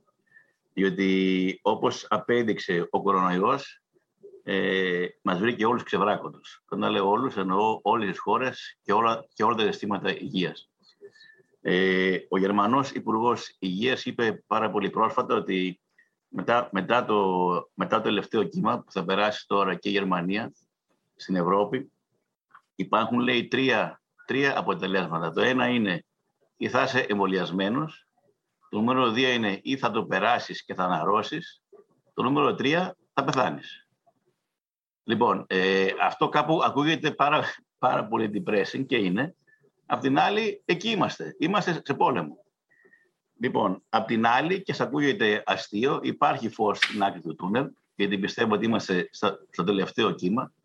Ε, αν κοιτάξει κανείς, ε, και σα ακούγεται αστείο, τη μετοχή της Zoom, νομίζω δεν ξέρω, εγώ έχω μπει με, με Zoom σήμερα. Η μετοχή της Zoom έχει, έχει πέσει τις τελευταίες εβδομάδες, είναι κάτω 60% από ό,τι ήταν πέρυσι τέτοια εποχή. Αυτό λέει πολλά πράγματα και για μένα λέει ότι γενικά βγαίνουμε από αυτή την πανδημία. Το θέμα είναι βγαίνουμε και τι κάνουμε. Βγαίνουμε και τι μάθαμε. Ε, και εκεί είναι δυστυχώς για μένα το πιο depressing πράγμα, ότι δεν πιστεύω ότι έχουμε μάθει πολλά πράγματα και δεν πιστεύω ότι θα είμαστε καλύτερα προετοιμασμένοι την επόμενη φορά. Και μιλάω παγκοσμίως. Όσον αφορά την Ελλάδα, πιστεύω ότι και πάλι πρέπει να αποπολιτικοποιήσουμε το όλο θέμα της υγείας. Και τι εννοώ με αυτό το πράγμα. Δηλαδή, όσοι δεν έχουν καταλάβει ότι πρέπει να έχουμε ένα δυνατό εθνικό σύστημα υγείας, ζουν σε άλλο κόσμο. Το εσύ πρέπει να είναι δυνατό. Το εσύ πρέπει να είναι όσο δυνατό μπορεί για να μπορέσει να δώσει πρόσβαση σε όλους, σε ένα αναγκαίο αγαθό για όλους τους πολίτες. Και εδώ ερχόμαστε και εμείς με, το, με την πρωτοβουλία, η οποία πράγματι είναι πάρα πολύ μεγάλη και σε, και σε βάθος και σε πλάτος. Ε, και πιστεύουμε όμως ότι, γιατί πιστεύω πάρα πολλές φορές ότι η διαδικασία καμιά φορά είναι πιο πιο σπουδαία και από το αποτέλεσμα. Και σε αυτό προσβλέπω με μεγάλη ελπίδα ότι μπορούμε να βγούμε πιο δυνατοί στην Ελλάδα. Αρχίσαμε την, την, πρωτοβουλία ε, με την κυβέρνηση του ΣΥΡΙΖΑ και θέλω να ευχαριστήσω και τον κύριο Πολάκη και τον κύριο Ξανθό Διότι μαζί τους ξεκινήσαμε σε ένα meeting το οποίο είχαμε και μαζί τους αποφασίσαμε μαζί το πού θα πάμε όσον αφορά τα νοσοκομεία. Είχαμε μια εξαιρετική συνεργασία, την οποία έχουμε και σήμερα και θέλω να ευχαριστήσω ειδικά τον κύριο Θεμιστοκλέο, ο οποίος είναι κάθε μέρα, ε, κάθε μέρα μπροστά σε όλα και μόνο έτσι μπορεί να βγει κάτι καλό. Μιλάμε, μίλησε πριν ο κύριος Θεμιστοκλέος και είπε μαζί. Είναι λέξη κλειδί, δεν είναι λέξη πολιτική, είναι λέξη κλειδί. Τα προβλήματα τα οποία έχουμε όχι μόνο σήμερα στην Ελλάδα, αλλά παγκοσμίως και τα οποία ήρθε ο κορονοϊός να μας τα θυμίσει. Ήρθε ο κορονοϊός να μας δώσει μία άλλη ευκαιρία να ξεφύγουμε από, από τα προβλήματα τα οποία έχουμε, τα οποία δεν ξέρω και πάλι αν θα καταφέρουμε. Αλλά μαζί. Τα προβλήματα είναι πάρα πολύ μεγάλα. Και όταν λέω να αποπολιτικοποιηθεί η υγεία, πρέπει να αποπολιτικοποιηθεί και το όλο, η, όλη, η όλη κουβέντα για το πιανού ε, ποιος πρέπει να συνεισφέρει. Όλοι πρέπει να συνεισφέρουν. Και νομίζω ότι είμαστε πάρα πολύ περήφανοι στο Ίδρυμα και πάλι όχι μόνο για το, για το τι θα βγει από την, από την πρωτοβουλία που τα είπαν πριν οι συναδελφοί μου, αλλά για το τρόπο με τον οποίο προχωράμε, οι διαδικασίες, η διαφάνεια και δεν θα είναι τέλειο, κανείς δεν είναι τέλειος, αλλά προσπαθούμε το καλύτερο δυνατό. Όταν είχαμε φτιάξει το κέντρο πολιτισμού, είχαμε πει τότε ότι ελπίζουμε το κέντρο πολιτισμού και η διαδικασία με την οποία έγινε να δώσει φως και να γίνει παράδειγμα ώστε να αλλάξει ο τρόπος σκέψης, ζωής και πολιτικής στην Ελλάδα. Τα έχουμε καταφέρει, δεν νομίζω, αλλά είναι κάτι, είναι ένα φως.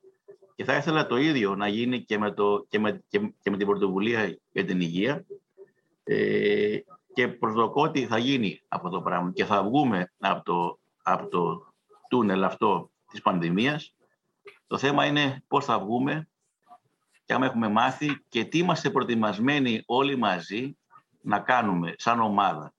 Και όχι να γυρνάμε και να λέμε ποιανού κυβέρνηση έκανε αυτά. Το θέμα είναι ότι το εσύ εδώ και 30-40 χρόνια, 50 χρόνια είναι διαλυμένο. Λοιπόν, όταν λέω διαλυμένο, να το πάρω πίσω, ε, μπορεί να γίνουν πολύ καλύτερο. Και σε αυτό προσδοκούμε νομίζω όλοι και σε αυτό δουλεύουμε σε μια, σε μια κοινή βάση. Sorry για τη μακρηγορία, αυτά σαν από μένα. Ευχαριστώ. Πριν, ε, ευχαριστούμε πολύ. Πριν δώσω το λόγο στους ε, φοιτητές και απόφοιτους που είναι μαζί μας. Ε, κύριε Θεμιστοκλέου, θα ήθελα ένα ερώτημα προς εσάς και θεσμικά κιόλας για να έχουμε και από τα δικά σας χείλη μια απάντηση ή μια εκτίμηση της κατάστασης.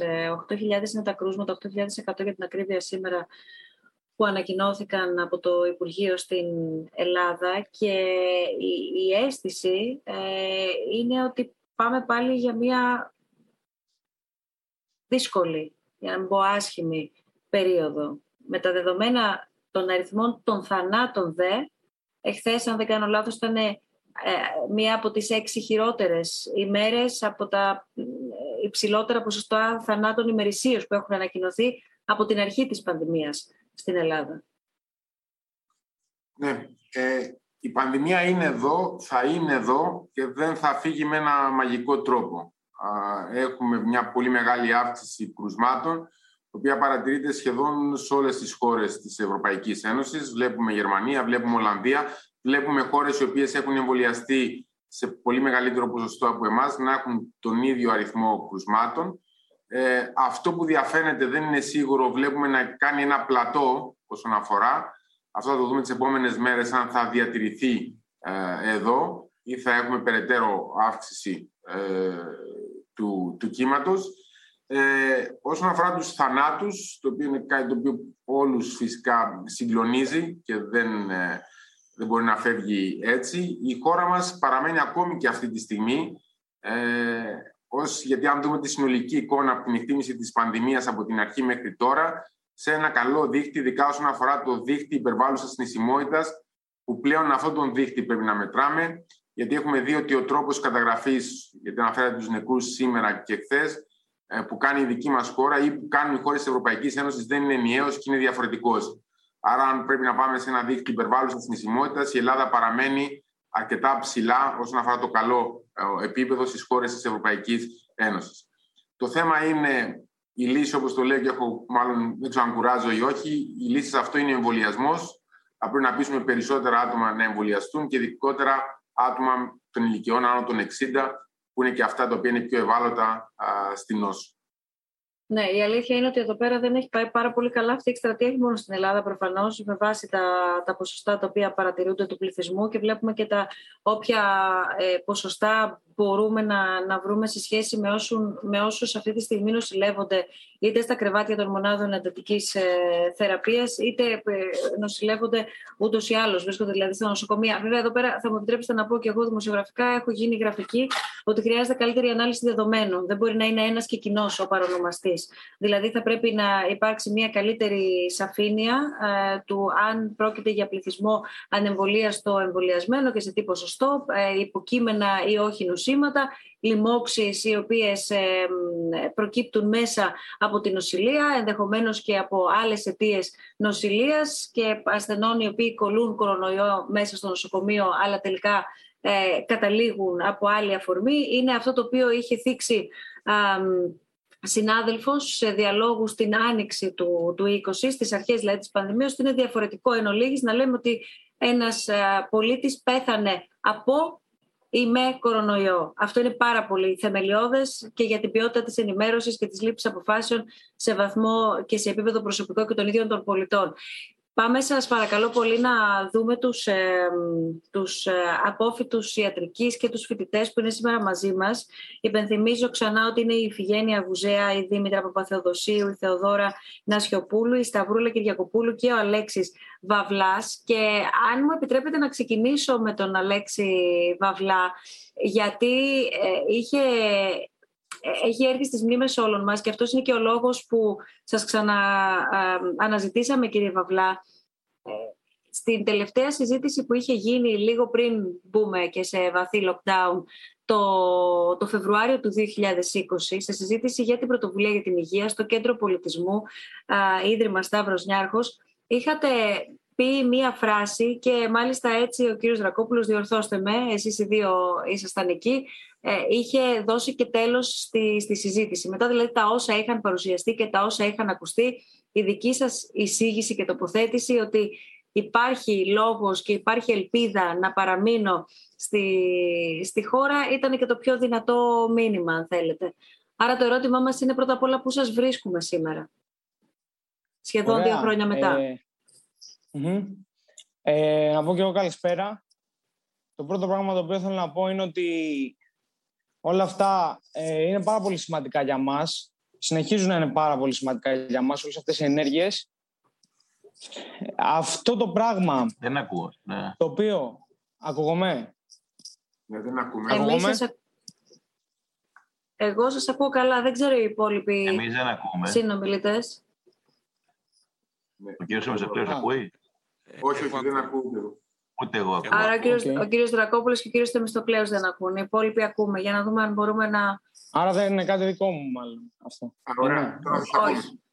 Ωραία. Αν μπορείτε να επαναλάβετε. Ωραία. Okay. Ωραία. Κύριε Βαβλά, σας ακούμε όλοι τώρα. Οπότε θέλω να πω και εγώ καλησπέρα. Ε, το πρώτο πράγμα το οποίο νιώθω ύστερα από όλα αυτά που άκουσα είναι ότι ό,τι είπα τότε που ήταν, μάλλον ήταν ένα ελπιδοφόρο μήνυμα ε, συνεχίζει να υπάρχει στο μυαλό μου. Είναι πάρα πολύ σημαντικά όλα αυτά που γίνονται για μας και μας δίνουν τη σπίθα. Όλα, όλα αυτά τα νέα, όλη αυτή η εστίαση στη, στο, στην ανανέωση του ελληνικού συστήματος υγείας, του εθνικού συστήματος υγείας. Αυτό το πράγμα το οποίο με προβληματίζει όμως είναι ε, το πώς όλο αυτό το σύστημα θα αξιοποιηθεί από την άποψη της αξιολόγησης των εκπαιδευτών. Τι θέλω να πω; Είναι σημαντικό σε όλα αυτά τα οποία θα δημιουργηθούν το προσωπικό να ανανεώνεται. Είναι καλό οι παλιοί εκπαιδευτές να εκπαιδεύονται περαιτέρω, αλλά είναι σημαντικό να υπάρχει κίνητρο να εκπαιδεύονται και οι νέοι. Υπάρχει πρόβλημα αυτή τη στιγμή στην Ελλάδα και θέλω να απαντήσω και στο πού βρίσκομαι, γιατί μπαίνοντας στα κλινικά έτη της ιατρικής, συνειδητοποιούμε όλοι ότι τα προγράμματα εκπαίδευσης των νέων γιατρών δεν είναι πάρα πολύ καλά. Δεν είναι πάρα πολύ οργανωμένα, για να είμαι ακριβής. Και αυτό δημιουργεί διάφορα προβλήματα. Ε, στην ουσία έχει να κάνει με το αν θα πέσεις κάπου καλά για να εκπαιδευτείς. Το πρόβλημα είναι ότι δεν υπάρχει κεντρική επιτήρηση όλων αυτών των πραγμάτων. Αυτό δημιουργεί μια τάση στους νέους και αυτό επικρατεί στους νέους γενικά ε, να θέλουμε να φύγουμε. Έτσι.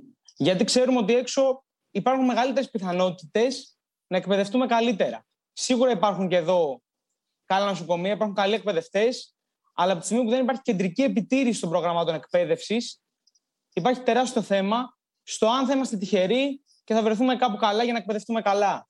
Οπότε το πρόβλημα είναι ότι εάν φύγουμε έξω, υπάρχει μεγάλη πιθανότητα να μείνουμε έξω. Γιατί τα προγράμματα έξω κοιτάνε να επενδύσουν σε εμάς, αλλά να μας κρατήσουν κιόλας. Και είναι και οργανωμένα με αυτόν τον τρόπο. Δηλαδή, εγώ προγράμματα τα οποία κοιτάω, όπως είναι προγράμματα της Αγγλίας, είναι στημένα, είναι δομημένα, ώστε να μας εκπαιδεύσουν, αλλά και να μας κρατήσουν. Δεν θέλουν να μας εκπαιδεύσουν και να φύγουμε.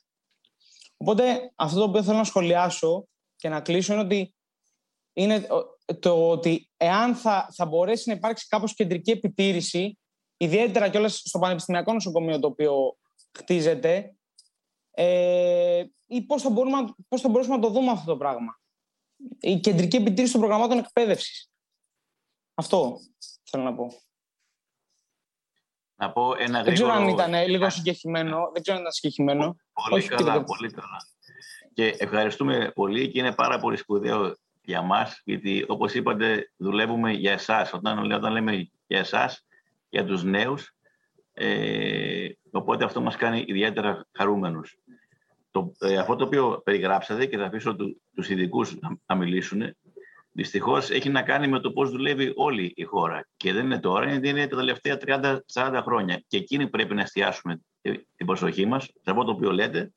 Ε, και εκεί αφήνω τους, τους ειδικούς να πούνε. Απ' την άλλη, ε, αυτό δεν γίνεται από τη μια μέρα στην άλλη. Ε, και χρειάζεται πάρα πολύ σωστό χτίσιμο, χρειάζονται πάρα πολλές καλές συνεργασίες και χρειάζεται όλοι μαζί να βάλουν το χέρι τους μέσα. Ευχαριστώ. Κύριε Θεμιστοκλέους. Δύο λέξεις. Έχει δίκιο. Ε, και μετά ναι. τι; Ναι, ε, τυχάνει να είμαι και εγώ γιατρός. Ε, μπορώ να επικίνει εδώ και ο κύριος Κουλουβάρης. Έχει δίκιο. Ναι, υπάρχει ένα σύστημα που δεν υπάρχει μια κεντρική επιτήρηση και δεν υπάρχει μια κεντρική διασφάλιση ότι όπου και να βρεθείς θα λάβεις περίπου την ίδια εκπαίδευση και θα βγεις στο ίδιο από ένα επίπεδο και, και άνω. αυτό χρειάζεται άμεση αλλαγή. Αυτό συνέβαλε μαζί με τα χρόνια της οικονομικής κρίσης έτσι ώστε να φύγουν πάρα πολλοί νέοι γιατροί και να αναστραφεί ένα κλίμα που υπήρχε πριν από το 2010 με πάρα πολλούς σε αναμονή. Αυτή τη στιγμή να έχουμε πάρα πολλές κενές θέσεις ειδικευμένων. Αυτό πρέπει να αλλάξει. Υπάρχει κάτι το οποίο είναι έτοιμο όσον αφορά στην κατεύθυνση να υπάρχει κεντρική ε, εκπαίδευση και άρα ε, να είναι πλέον σε μονάδες, να μην είναι σε κλινικές, ε, το οποίο θα πρέπει να ακολουθήσουν συγκεκριμένο πρόγραμμα εκπαίδευσης με logbook και τις χειρουργικές ειδικότητες να έχουν συμπληρώσει ένα συγκεκριμένο αριθμό χειρουργείων. Με βάση αυτό που γίνονται στις άλλες χώρες δεν θα ανακαλύψουμε τον τροχό, θα φέρουμε κάτι που εδώ και πάρα πολλά χρόνια εφαρμόζεται στις άλλες χώρες. Κυρία Βαγιανά.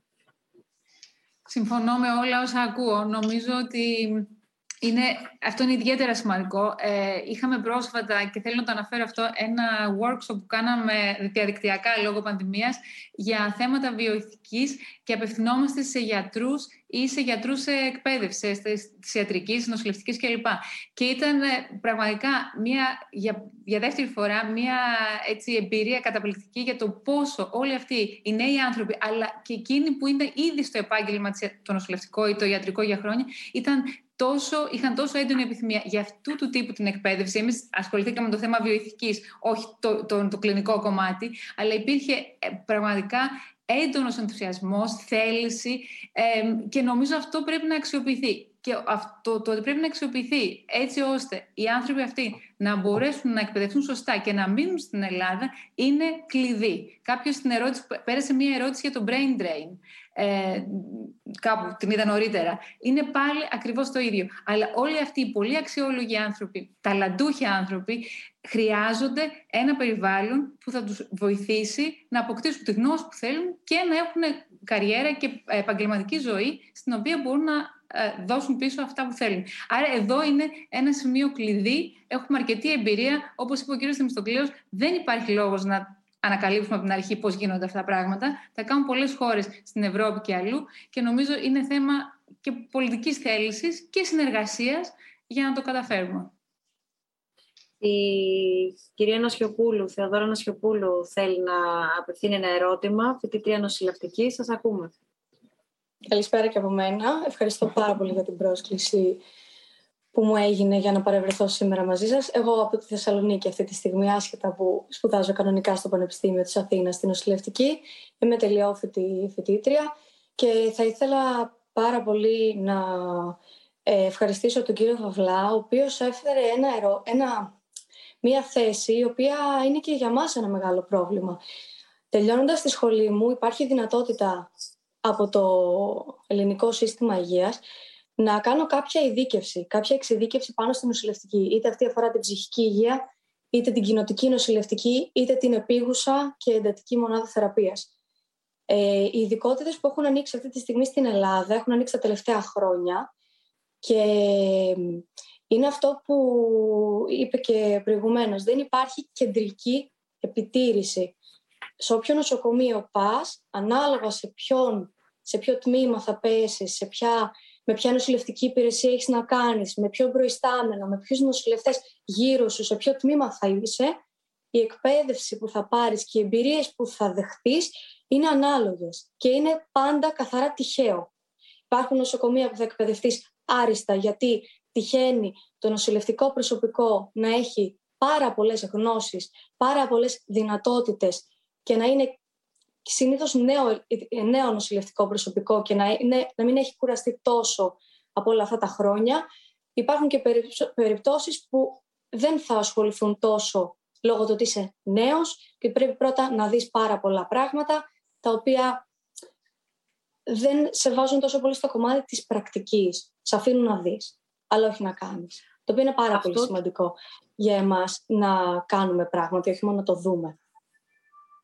Ευχαριστούμε πάρα πολύ. Αυτό κύριε Θεμιστοκλέους και θέλω αμέσως μετά και ένα σχόλιο από εσάς κύριε Κουλουβάρη. Ε, από, αυτό τώρα κύριε Θεμιστοκλέους με τη δική σας ε, κρίση και ματιά και εμπειρία ως γιατρός πρωτίστως, αλλά και ε, εκπροσωπώντας το, το δημόσιο φορέα, το, το κράτος. Είναι κάτι το οποίο χρήζει κυρίως πολιτικής βούλησης, συντονισμού, δουλειάς, αυτό που λέμε να εκπονηθεί και να μελετηθεί ένα σχέδιο ή άλλων προβλημάτων πιο σύνθετων και είναι τόσο δύσκολο έστω να ξεκινήσει η υλοποίησή του; Είναι πιο σύνθετο.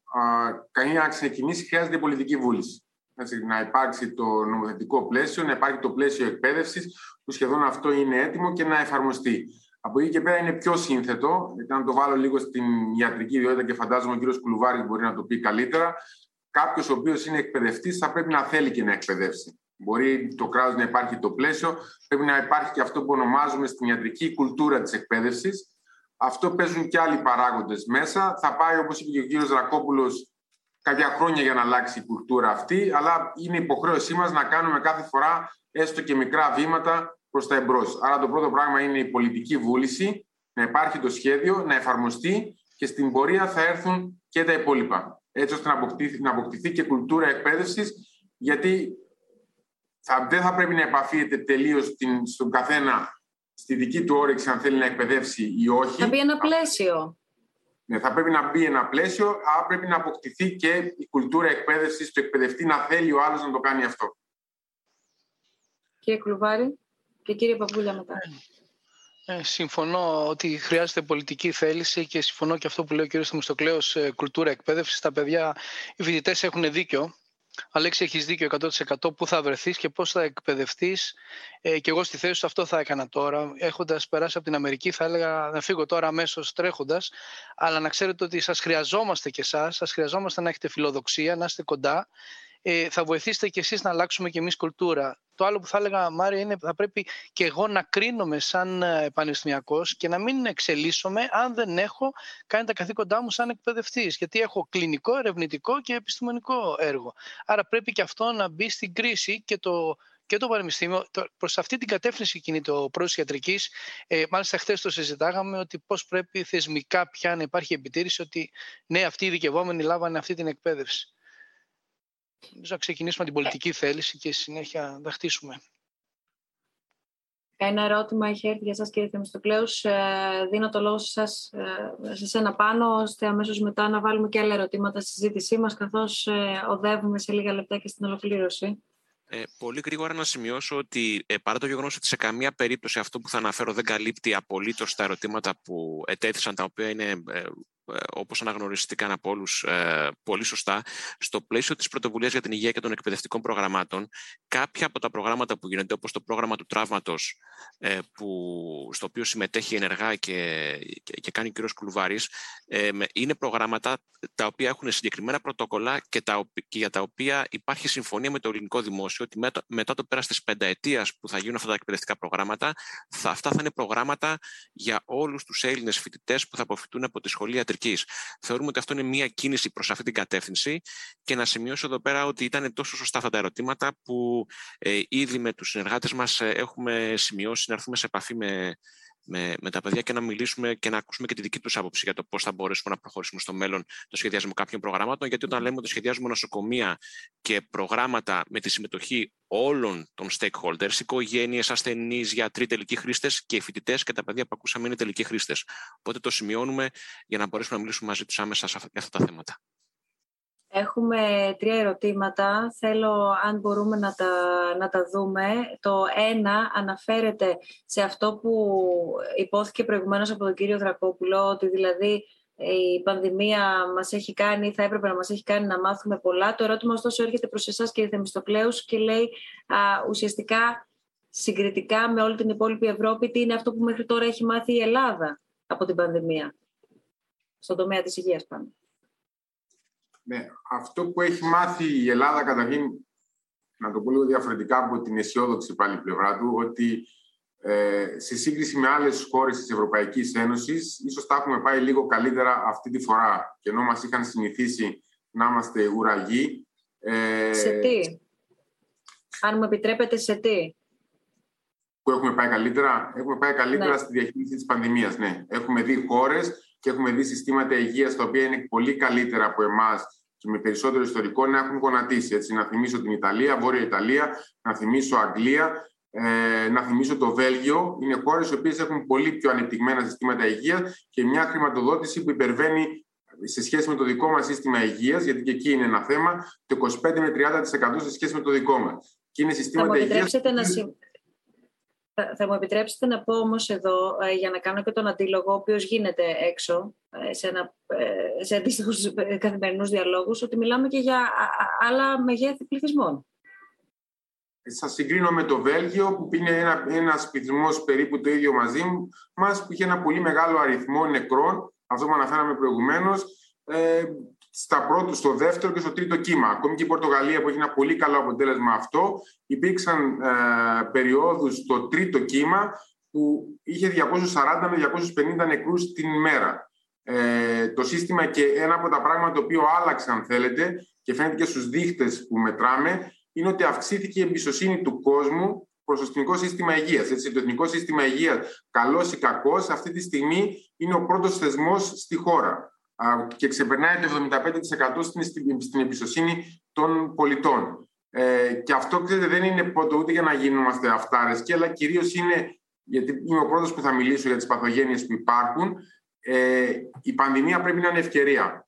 Αυτό που έγινε και αν θέλετε να πούμε τι μας βοήθησε η κρίση, μας βοήθησε να έχουμε τον αριθμό των κρεβατιών και εδώ έχει παίξει ένα πολύ μεγάλο σημαντικό ρόλο το Ίδρυμα Σταύρος Νιάρχος έστω και αυτός ο ιδιωτικός τομέας, έστω και η δωρεά, να φτάσουμε επιτέλους στο μέσο όρο της Ευρωπαϊκής Ένωσης στα κρεβάτια εντατική θεραπείας. Είναι από πού ξεκινήσαμε. Έχουν στελεχωθεί όλα τα κρεβάτια από προσωπικό. Βάζω εμβόλυμα ερωτήματα που βλέπω εντωμεταξύ να, να περνούν. Έχουν στελεχωθεί όσα θα μπορούσαν να στελεχωθούν. Γιατί ξέρετε, δεν μπορεί από τη μία μέρα στην άλλη να βρεθεί ένα πολύ ναι, δεν μπορεί από τη μία μέρα στην άλλη να βρεθεί εξειδικευμένο προσωπικό έτσι ώστε να καλύψει. Δηλαδή, εμείς αυτή τη στιγμή από θέμα υλικοτεχνικής υποδομής μπορούμε να έχουμε την ευκαιρία να αναπτύξουμε άλλα 300 κρεβάτια. Δεν θα έχουμε το προσωπικό, γιατί δεν υπάρχουν οι γιατροί να στελεχώσουν αυτά τα κρεβάτια, δεν μπορούν να υπάρξουν σε δύο χρόνια ο αριθμός αυτών των γιατρών. Είναι και για τον ίδιο λόγο που συστήματα και άλλες χώρες δεν μπορούν να αναπτύσσουν κρεβάτια εντατικής θεραπείας, γιατί δεν υπάρχει το εξειδικευμένο προσωπικό να τη στελεχώσει. Δεν είναι θέμα ευθύνης που δεν υπάρχει. Αυτό όπως και πολλά, πολλά κέντρα υγείας που βλέπω ότι υπάρχει ερώτηση γιατί δεν στελεχώνονται, τα περισσότερα από αυτά, γι' αυτό θα πρέπει να αλλάξουμε και ένα καινούριο μοντέλο ε, παροχής υγείας. Δεν είναι γιατί φταίει το κράτος που δεν στελεχώνονται, δεν στελεχώνονται γιατί είναι πολύ δύσκολο να πάει κάποιος γιατρός, κάποιος από τους λόγους τους είπε ο κύριος Κουλουβάρης προηγουμένως, να εγκατασταθεί σε ένα μέρος το οποίο δεν έχει, είτε θα βρούμε πάρα πολλά κίνητρα, είτε θα πρέπει να αλλάξουμε τη μορφή της ιατρικής. Οι, οι θέσεις προκυρήσονται παραδείγματος χάρη από το κράτος, αλλά δεν καλύπτονται. Αυτό είναι πολύ συχνό φαινόμενο τα τελευταία χρόνια. Θέλω να δώσω το λόγο εντάχει στην κυρία Βαγιανά, γιατί ξέρω ότι πρέπει να, να την αποδεσμεύσουμε και αμέσως μετά έρχομαι σε εσάς, κύριε Τρακόπουλη. Κυρία Βαγιανά. Ε, το θέμα, το θέμα της πανδημίας, ε, ίσως το, το τελευταίο σημείο είναι το θέμα της πανδημίας. Νομίζω ε, αυτό που έχει φανεί ήταν ότι οι περισσότερες χώρες ήταν απροετοίμαστες για την πανδημία. Ε, παλεύουμε με ένα δύσκολο φαινόμενο. Νομίζω όμως ότι η σημασία, και ήθελα να, όπως ο κ. Θεμιστοκλέος λέει, το θέμα είναι να δούμε τι, και ο κ. Ρακόπουλος το είπε, τι μπορούμε να μάθουμε αυτή τη στιγμή. Νομίζω δεν έχουμε κλείσει με την πανδημία, αλλά μπορούμε να μάθουμε, ένα από τα μαθήματα που ίσως έχει πολύ μεγάλη σημασία είναι αυτό της υγειονομικής παιδείας των ανθρώπων, των πολιτών και της εμπιστοσύνης στην επιστημονική γνώση και στο σύστημα υγείας. Αυτά τα δύο, επίσης, είναι δύο θέματα τα οποία δεν μπορούμε να τα αποκτήσουμε ξαφνικά. Δεν μπορούμε, επειδή έχουμε μια κρίση, ξαφνικά να έχουμε εμπιστοσύνη ή ξαφνικά να έχουμε παιδεία. Αυτά είναι θέματα που παίρνουν πάρα πολύ χρόνο. Και η δική μου παράκληση θα ήταν και στο πολιτικό κόσμο και στο, και στους, ε, ε, και στο φιλανθρωπικό κόσμο να, να γίνει πραγματικά, να, να προσέξουμε πάρα πολύ αυτά τα δύο πράγματα πώς μπορούμε να χτίσουμε την εμπιστοσύνη και πώς μπορούμε να δημιουργήσουμε καλύτερη υγειονομική παιδεία και ψηφιακή παιδεία, όπως είπα πριν, ούτως ώστε να μπορούμε να συνεννοηθούμε καλύτερα όταν υπάρξει κρίση ε, και φυσικά με τις υποδομές και τα υπόλοιπα. Για μένα αυτά δύο είναι πάρα πολύ σημαντικά.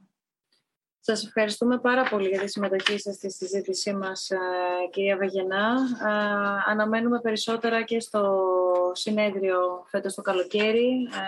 Καλά να είμαστε βέβαια όλοι στις 23 και 24 Ιουνίου με θέμα την υγεία βεβαίως στο πλαίσιο του SNF Νόστο. Σας ευχαριστούμε πολύ καλή συνέχεια. Θέλω να πάμε σε ένα ερώτημα που έχει έρθει ε, προς τον ε, Ανδρέα Δρακόπουλο και αναφέρεται στην ποιότητα συνεργασίας του, του ιδιωτικού τομέα με το δημόσιο και συγκεκριμένα του Ιδρύματος με το δημόσιο ως προς αυτό που συζητούσαμε νωρίτερα, δηλαδή τις μονάδες εντατικής θεραπείας. Εάν είναι ικανοποιημένη η πλευρά του Ιδρύματος, το Ίδρυμα δηλαδή, από τη συνεργασία και την ταχύτητα με την οποία το κράτος απορρόφησε τη δωρεά των ε, ΜΕΘ εν μέσω πανδημίας ε, για εκείνη την, σε εκείνη την περίοδο. Αναφέρεται το ερώτημα, κύριε Δρακόπουλε.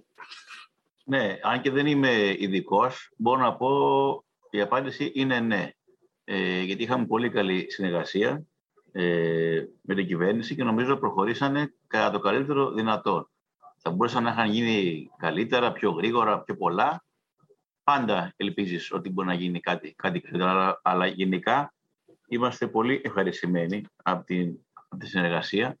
Ε, και πάλι δεν είναι ε, το να κάνει κανείς κριτική, ε, θα έρθει και η μέρα. Ε, αλλά πιστεύω ότι αυτή τη στιγμή γιατί είμαστε ακόμα στη μέση του πολέμου, πρέπει να, όσο μπορούμε όλοι μαζί, να, να δουλέψουμε μαζί για να ξεφύγουμε από αυτό το πράγμα. Και μετά γυρίζω πάλι στο τι μάθαμε. Και πιστεύω ότι γενικά παγκοσμίως ως κοινωνία, δεν μιλάω για εσύ, δεν μιλάω για, για κυβερνήσεις, παγκοσμίως φοβάμαι ότι δεν έχουμε μάθει πολλά. Και μιλάμε για, ένα, για, μια, για, για μια πανδημία που καλός ή κακός, η θνησιμότητά του νομίζω στο τέλος θα αποδειχθεί ότι ήταν περίπου στο 1-1,5% και, και μας γέλησε. Μας γέλησε ως κοινωνία, μας γέλησε υγειονομικά, μας γέλησε ψυχολογικά, μας γέλησε οικονομικά, μας γέλησε κοινωνικά, με θνησιμότητα στο 1%. Στο 1%. Το επόμενο, και θα έρθει το επόμενο, ελπίζω να μην είναι σε, σε, σε, σε λίγα χρόνια, ελπίζω να είναι σε μερικές δεκαετίες. Το επόμενο μπορεί να έχει 10-15% θρησιμότητα τι κάνουμε, το λέω αυτό, διότι δεν έχουμε, δηλαδή πρέπει να, να μπούμε σε μία αυτοκριτική και κριτική, αλλά κοιτώντας μπροστά, κοιτώντας τι θα έρθει στο μέλλον. Γιατί κάπου ήμασταν τυχεροί και εγώ το, το πιστεύω και ας ακούγεται λιγάκι, λιγάκι σκληρό. Ήμασταν τυχεροί που μας ξεβράκωσε μία πανδημία με ένα 100 θρησιμότητα. Και αυτό, αυτές είναι οι κουβέντες που πρέπει να γίνουν από, από αυτούς που έχουν ε, την ηγεσία σε όλα, σε όλα τα levels την ημέρα μετά. Αυτά.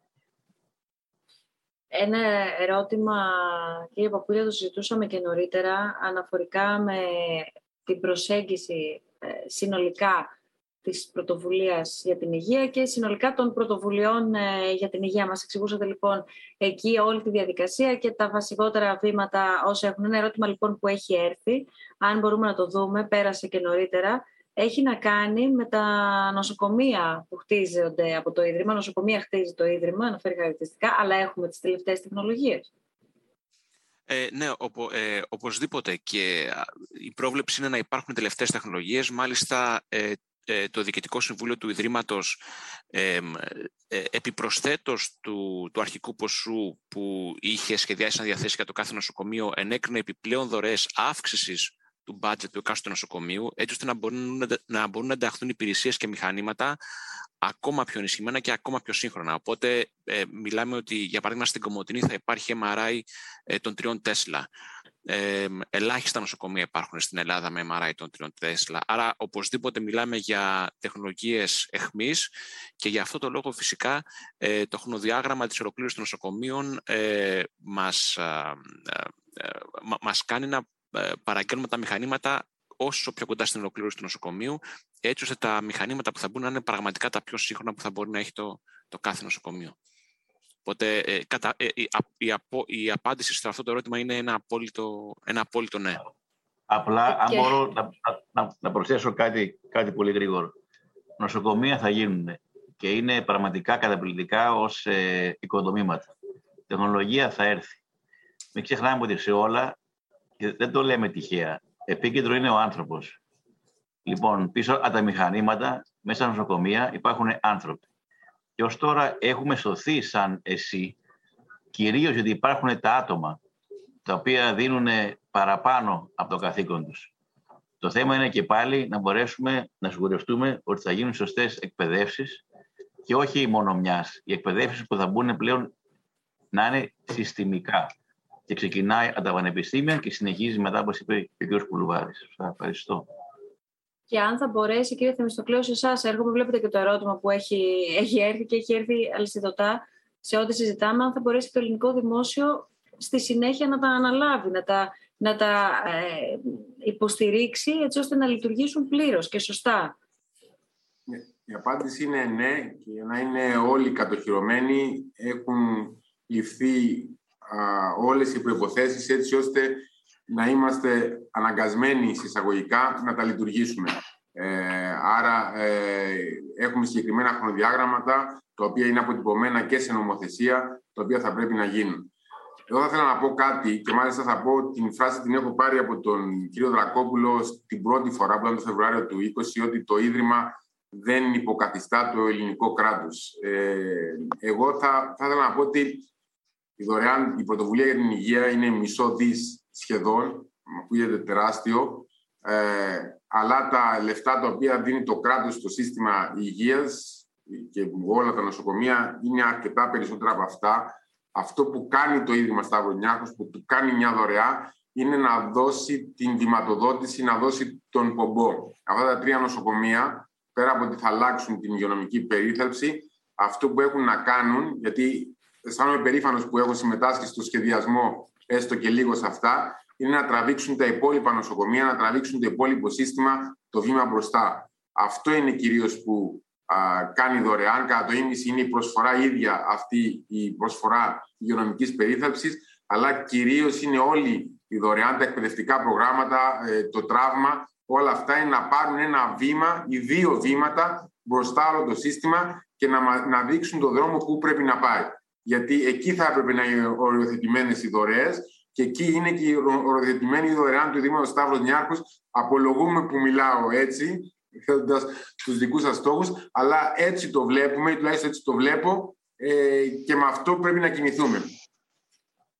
Ναι, και απλώς να πω ένα γρήγορο ότι αυτό που λέτε, το λέμε πάντα ότι δεν, δεν αντικαθιστούμε, συμπληρώνουμε. Και το συμπληρώνουμε είναι πάντα σε αυτό το πνεύμα συνεργασίας, με ένα, με ένα κοινό σκοπό να γίνουν σωστά έργα και να μπορέσουν οι νέοι, αυτό που είπατε πριν, να έχουν ελπίδα. Γιατί η ελπίδα πεθαίνει τελευταία. Αλλά αν πεθάνει και η ελπίδα, μετά δεν πάνε να χτίζεις νοσοκομεία, δεν πάνε να χτίζεις ό,τι θες. Δεν βγαίνει τίποτα. Ε, αυτά. Κυρία Κυριακοπούλου, η Σταυρούλα Κυριακοπούλου είναι μεταπτυχιακή φοιτήτρια νοσηλευτικής. Ε, χαίρετε και από εμένα. Ε, ευχαριστώ πολύ για την πρόσκληση και τη φιλοξενία στη συζήτηση. Ε, ένα μεγάλο μπράβο σίγουρα αξίζει στο Ίδρυμα γιατί έχει αναλάβει μεγάλο ε, μέρος ε, να βοηθήσει. Ε, σίγουρα δεν αντικαθιστά, αλλά είναι μια μεγάλη βοήθεια σε ένα σύστημα υγείας που ειδικά με την πανδημία φαίνεται ότι έχει κορεστεί και κουραστεί. Ε, εγώ έχω ένα ερώτημα, ίσως κυρίως θα το απευθύνω στον κύριο Κουλβάρη, για, ε, με τον οποίο περιμένουμε ανυπομονησία το σεμινάριο για το τραύμα. Ε, θα ήθελα να ρωτήσω, επειδή αναφερθήκαμε πριν και για την τηλεατρική, γιατί ξέρουμε όλοι ότι είναι το μέλλον, αντιαφισβήτητα. Ε, διεθνώς και στην Αμερική ειδικά πλέον ε, αναπτύσσονται μέχρι και μονάδες συντατικής θεραπείας που λειτουργούν εξ αποστάσεως, η τηλεμέθ. Ε, σίγουρα δεν είμαστε σε αυτό το στάδιο στην Ελλάδα, αλλά στο στάδιο στο οποίο βρισκόμαστε. Ε, θεωρείτε ότι μπορεί να εκπαιδευτεί το προσωπικό, το ήδη υπάρχον, επειδή έχετε και εμπειρία ε, και στο Αιγαίο και σε απομακρυσμένες περιοχές, που είναι και λίγοι συνάδελφοι, αλλά υπάρχει και ένας αναλφαβητισμός ε, ψηφιακά στους συναδέλφους και στην Ελλάδα ιδιαίτερα. Ε, είναι εφικτό να εκπαιδεύσουμε το προσωπικό με έναν εξοπλισμό για να μπορέσει να συμβάλλει στην ε, ακριτική Ελλάδα; Ναι, ναι. Ευχαριστώ για την ερώτηση. Ε, ξέρετε ότι έχουν εξοπλιστεί τα 26 μικρά νησιά, τελευταία πριν δύο χρόνια έγινε, τρία χρόνια έγινε ο εξοπλισμός. Υπάρχει ο εξοπλισμός της τηλεατρική. Αυτό χρειάζεται, κύριε Δημιστοκλέο, πάλι πολιτική βούληση, ώστε να ορίσετε από εδώ, από εμάς, ποιοι θα εφημερεύουν, ώστε να βοηθήσουν κάθε φορά τον κάθε αγροτικό γιατρό. Επίσης, υπάρχει μια. Είχαμε ξεκινήσει και σαν Ίδρυμα Σταύρο Νιάρχος να προσφέρουμε υπέρχο σε κάθε ε, αγροτικό γιατρό, σε κάθε κέντρο υγείας, έτσι ώστε ο υπέρχο με WiFi να μπορεί να βλέπει ο ακτινολόγος εδώ και το χέρι του αγροτικού γιατρού και την εικόνα που βλέπει ο υπέροχος. Μιλάω ιατρικά. Μπορούμε να το εκπαιδεύσουμε. Είναι, δεν είναι δύσκολο. Θέλει πολιτική βούληση και θέλει μια ομάδα διαχείρισης ε, από εδώ, ώστε να μπορεί να, η τηλεατρική να προσφέρει και αυτά, κυρίως το επίγον και όχι τόσο στην, πρωτο, στην πρωτοβάθμια και στην πρόληψη. Να πάρω και την ευκαιρία εδώ για κάτι που δεν είπαμε, ίσως κύριε Θεμιστοκλήση ταπεινός αυτό, διαχειριστήκαμε πάρα πολύ καλά τα εμβόλια και το μιλάω γιατί συγκρίνοντας τη Σουηδία που έχω συγγενείς, ε, έχω ξαδέλφια που είναι καθηγητές στο Πανεπιστήμιο που κάνανε τη μία δόση και ψάχνουν τώρα τρεις μήνες πού θα πάνε και φεύγουν και 100 χιλιόμετρα από το σπίτι τους να βρουν αν θα κάνουν τη δεύτερη δόση τρεις μήνες μετά. Άρα η διαχείριση των εμβολίων, η άειλη συνταγογράφηση, η ψηφιακή επανάσταση είναι κάτι που δεν πρέπει να το ξεπεράσουμε και αυτό που είπε ο κ. Δρακόπουλος, η αυτοθυσία του ιατρονοσηλευτικού προσωπικού και κυρίως του νοσηλευτικού προσωπικού και ελάτε στατικό σε μια εφημερία ε, μεθαύριο εφημερεύουν να δείτε τους νοσηλευτές ντυμένους και να βγαίνει το 8ωρο, 9ωρο πολλές φορές με αυτά τα ρούχα, εγώ αυτό δεν μπορώ να το προσπεράσω με ελαφρά την καρδιά. Συγγνώμη, είναι κάτι που μας αφήνει η πανδημία, ε, ίσως τα δύσκολα να ενωνόμαστε. Ευχαριστώ. Κυρία Κουζέα, απόφοιτη ιατρικής. Καλησπέρα και από μένα. Ευχαριστώ πάρα πολύ για την πρόσκληση. Ε, θα ήθελα να αναφερθώ στα εκπαιδευτικά σεμινάρια, όπως αυτό που αναφέρθηκε πολλές φορές για το τραύμα, ε, καθώς και για το, και το ALS. Ε, θα ήθελα να ρωτήσω πόσο εφικτό είναι αυτά να διενεργούνται κατά τη διάρκεια των έξι ετών φίτησης, καθώς ε, γνωρίζω αρκετά άτομα τα οποία είτε δεν έχουν την οικονομική δυνατότητα να τα παρακολουθήσουν μετά, ε, και μπορώ να σας πω με αρκετή βεβαιότητα ότι ακόμη και αν την έχουν, πολλοί δεν θα τα παρακολουθήσουν και στο μέλλον θα βρεθούν αντιμέτωποι τόσο με τραυματίες όσο και με, ε, και με άτομα που βρίσκονται σε επίγουσα παθολογία και δεν θα γνωρίζουν πώς να τους αντιμετωπίσουν και πώς να τους σώσουν. Οπότε θεωρώ ότι θα έπρεπε να πραγματοποιείται κατά τη διάρκεια της φοιτησής μας αυτό. Μπορώ να απαντήσω κύριε Μπουσδούκου για την Βεβαίως. Ναι, ναι. Ε, κοιτάξτε, ε, το, το ATLS όπως ξεκίνησε και το τραύμα και είναι η καινοτομία που το Ίδρυμα Σταύρο ξεκινάει αυτό, αυτή την εκπαίδευση και συνέχεια το ελληνικό δημόσιο που από την αρχή είπε ναι να συνεχίσει αυτή την εκπαίδευση νομίζω είναι πρωτόγνωρο για τα δεδομένα τα δικά μας και ότι στον τελευταίο χρόνο ε, είσαστε έτοιμοι να, ε, να εκπαιδευτείτε σε ένα πρόγραμμα που η Αμερική, προσέξτε, η Αμερική δεν το δίνει στο ελεύθερου φοιτητές. Είμαστε οι πρώτοι και να το λέμε και αυτό παγκοσμίως, που καταφέραμε, πείσαμε πιλωτικά για δύο χρόνια ότι μπορείτε οι φοιτητές, οι τελειόφοιτοι φοιτητές, έχετε τις γνώσεις και τη δυνατότητα να εκπαιδευτείτε και να προσφέρετε όταν τελειώσετε την ιατρική και να έχετε το, το σεμινάριο αυτό μαζί σας. Νομίζω είναι πρωτόγνωρη για τα ελληνικά δεδομένα. Τώρα, η, η συμβολική τιμή νομίζω είναι πολύ, είναι ελάχιστη και είναι ελάχιστη σε ένδειξη σεβασμού ότι θα έρθετε κι εσείς. Γιατί δεν είναι, να λέμε και την αλήθεια, όλοι οι φοιτητές φιλόδοξοι και με όρεξη να έρθουν. Είναι το 90%. Το κόστος είναι πολύ χαμηλό και ότι θα το συνεχίσει το δημόσιο ε, στη συνέχεια είναι, ελπιδο, είναι σπουδαίο για μένα και πρωτόγνωρο για τα δεδομένα της εκπαίδευσής μας. Πριν δώσω το λόγο στην ε, κυρία Παπαθεοδοσίου, κλείνοντας σιγά σιγά τη συζήτησή μας, πρέπει να πω ότι έχουν έρθει δεκάδες ερωτήματα ε, από διάφορες περιοχές της χώρας, γιατί αυτό έχει της Ελλάδας, γιατί αυτό έχει να κάνει με το πόσο προσβάσιμη είναι για όλους η, η υγεία. Δηλαδή καταλήγουμε μέσα από αυτό το δίκτυο, σε αυτό που λέγαμε στην αρχή της συζήτησής μας. Έχει έρθει όμως ένα ερώτημα, αν μπορούμε να το βρούμε και να το δείξουμε στους δέκτες μας, παρακαλώ πολύ, που αναφέρεται στις μετακινήσεις, στο rotation το λεγόμενο, το οποίο είχε ακουστεί παλαιότερα και στα, στα νοσοκομεία και λέει αυτό το ερώτημα ότι άλλαξαν επί της προηγούμενης ηγεσίας οι ειδικότητες και τα προγράμματα εκπαίδευσης σε αυτές, ε, αλλά εάν δεν υπάρχει προσωπικό να μας εκπαιδεύσει, τι να κάνουμε; Και αναφέρει μια συγκεκριμένη περίπτωση. Είναι ηθικό να είμαι ειδικευόμενος, για παράδειγμα, στην Τρίπολη για γενική χειρουργική και ένας άλλος νέος ιατρός στην Αθήνα; Θα δούμε τα ίδια, θα κάνουμε τα ίδια. Ακούστηκε κάποτε για rotation σε πόλεις και νοσοκομεία.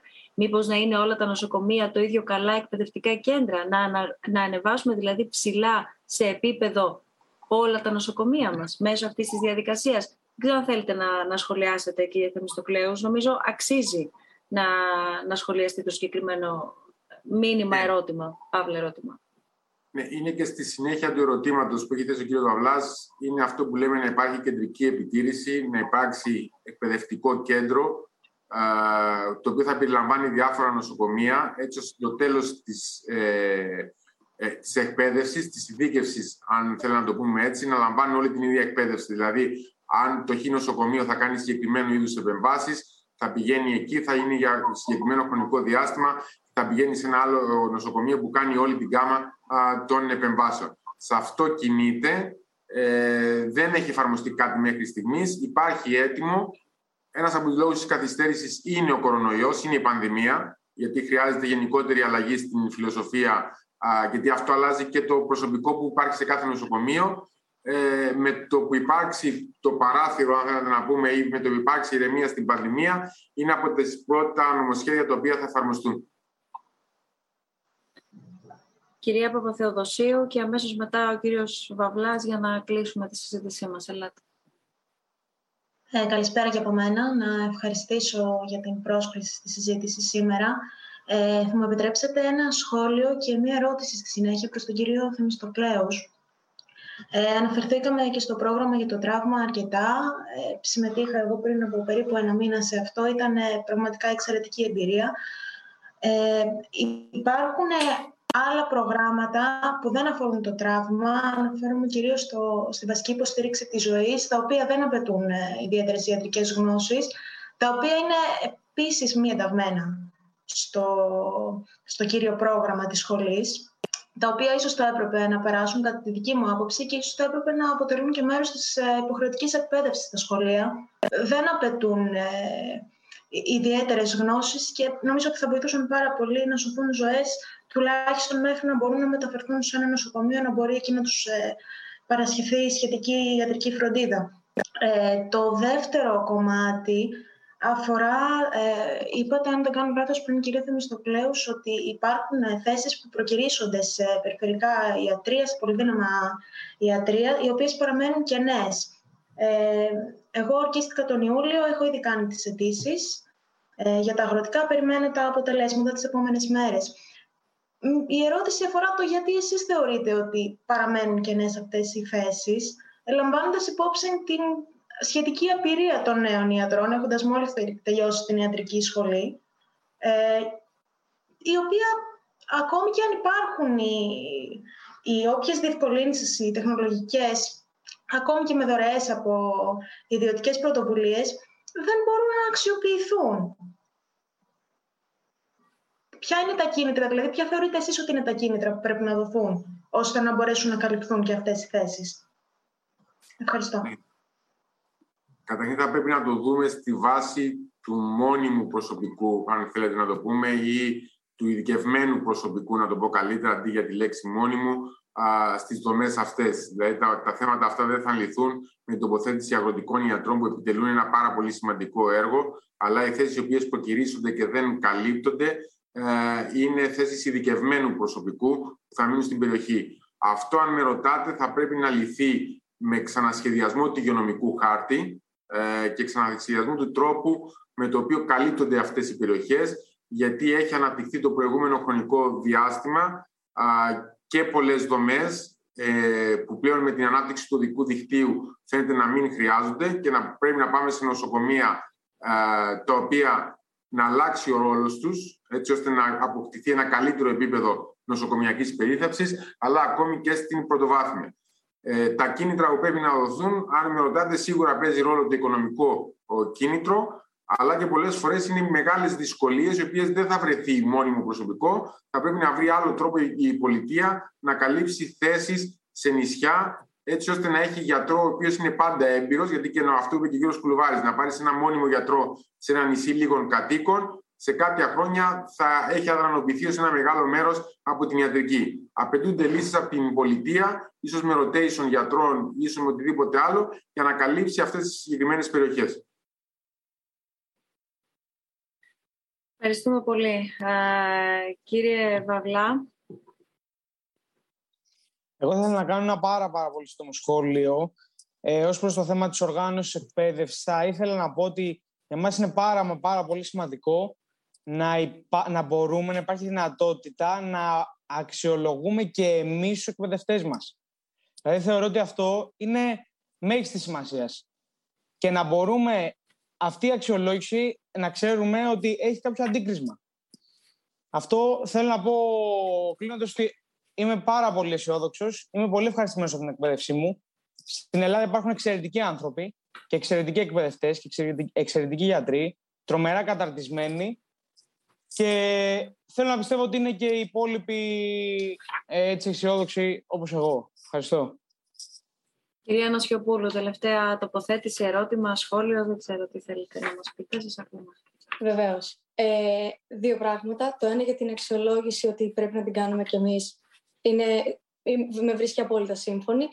Και το άλλο που παρατηρώ σε όλη την κουβέντα μας, καθ' όλη τη διάρκεια, από την ώρα που είμαστε συνδεδεμένοι μέχρι τώρα, είναι ότι σε όλα αυτά τα ερωτήματα, ε, για να δοθούν έγκυρες απαντήσεις και ακριβείς απαντήσεις, παίζει τεράστιο ρόλο, παίζουν μάλλον τεράστιο ρόλο οι δείκτες. Δείκτες ποιότητας, δείκτες προσβασιμότητας. Όλοι αυτοί οι δείκτες ε, αφορούν σε ένα, ένα κομμάτι της επιστήμης στην οργάνωση και ποιότητα υπηρεσιών υγείας.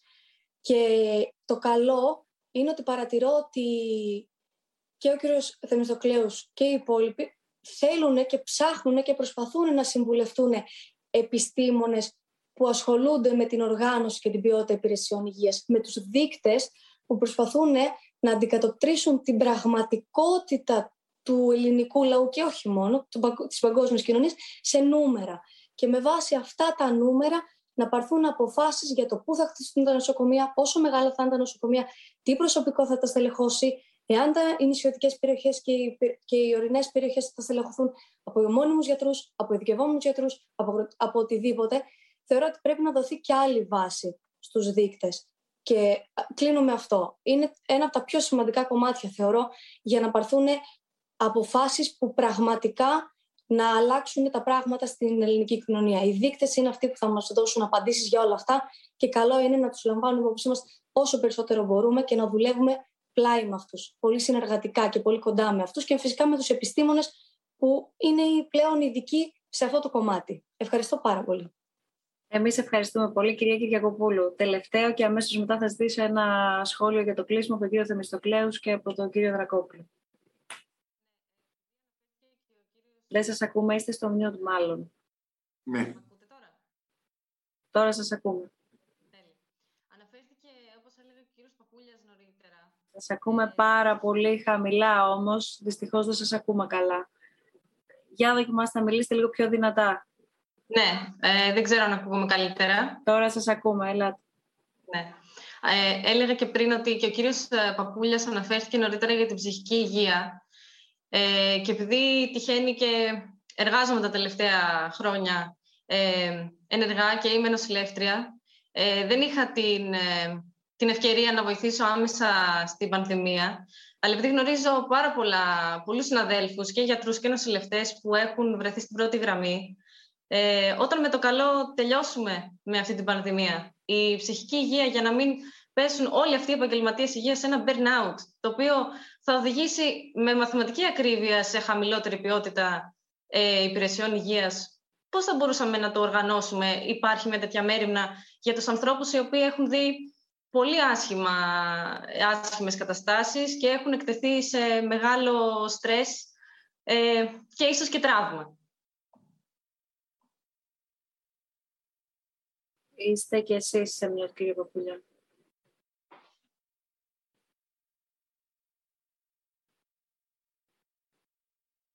Όχι, δεν μπορούμε να σας ακούσουμε.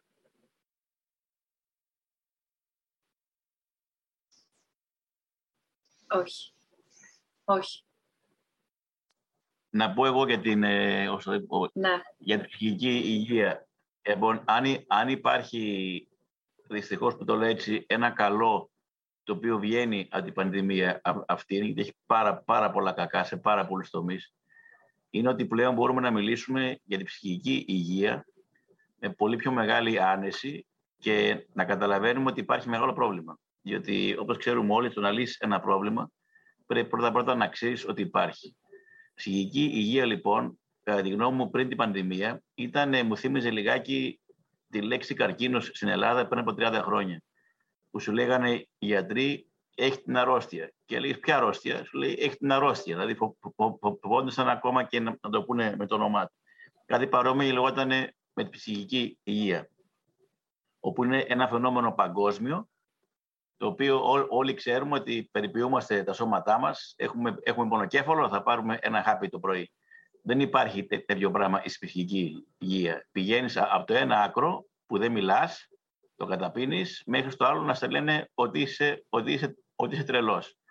Είναι ένα φάσμα τεράστιο, μια ανάγκη τεράστια. Είναι κάτι το οποίο το Ίδρυμα αυτή τη στιγμή εστιάζουμε πάρα πολύ την προσοχή μας στον τομέα αυτόν και είναι για αυτό το λόγο που φέρνουμε και το που έχουμε κάνει τη συνεργασία με το Child Mind Institute της Νέας Υόρκης ε, για, για να συνεργαστεί μαζί μας στην Ελλάδα μέσα από, τη, από την πρωτοβουλία για την υγεία και κάνουμε και άλλα πολλά πάρα πολλά προγράμματα τα οποία θα τα ανακοινώσουμε και, και σύντομα αλλά είναι κάτι το οποίο πάρα πολύ σωστά λέτε και αφορά όλους μας. Δεν υπάρχει σπίτι που να μπορεί να βγει και να πει ειλικρινά ότι δεν έχω δει κάποιο, κάποιο ε, ε, δείγμα προβλήματος στη ψυχική υγεία.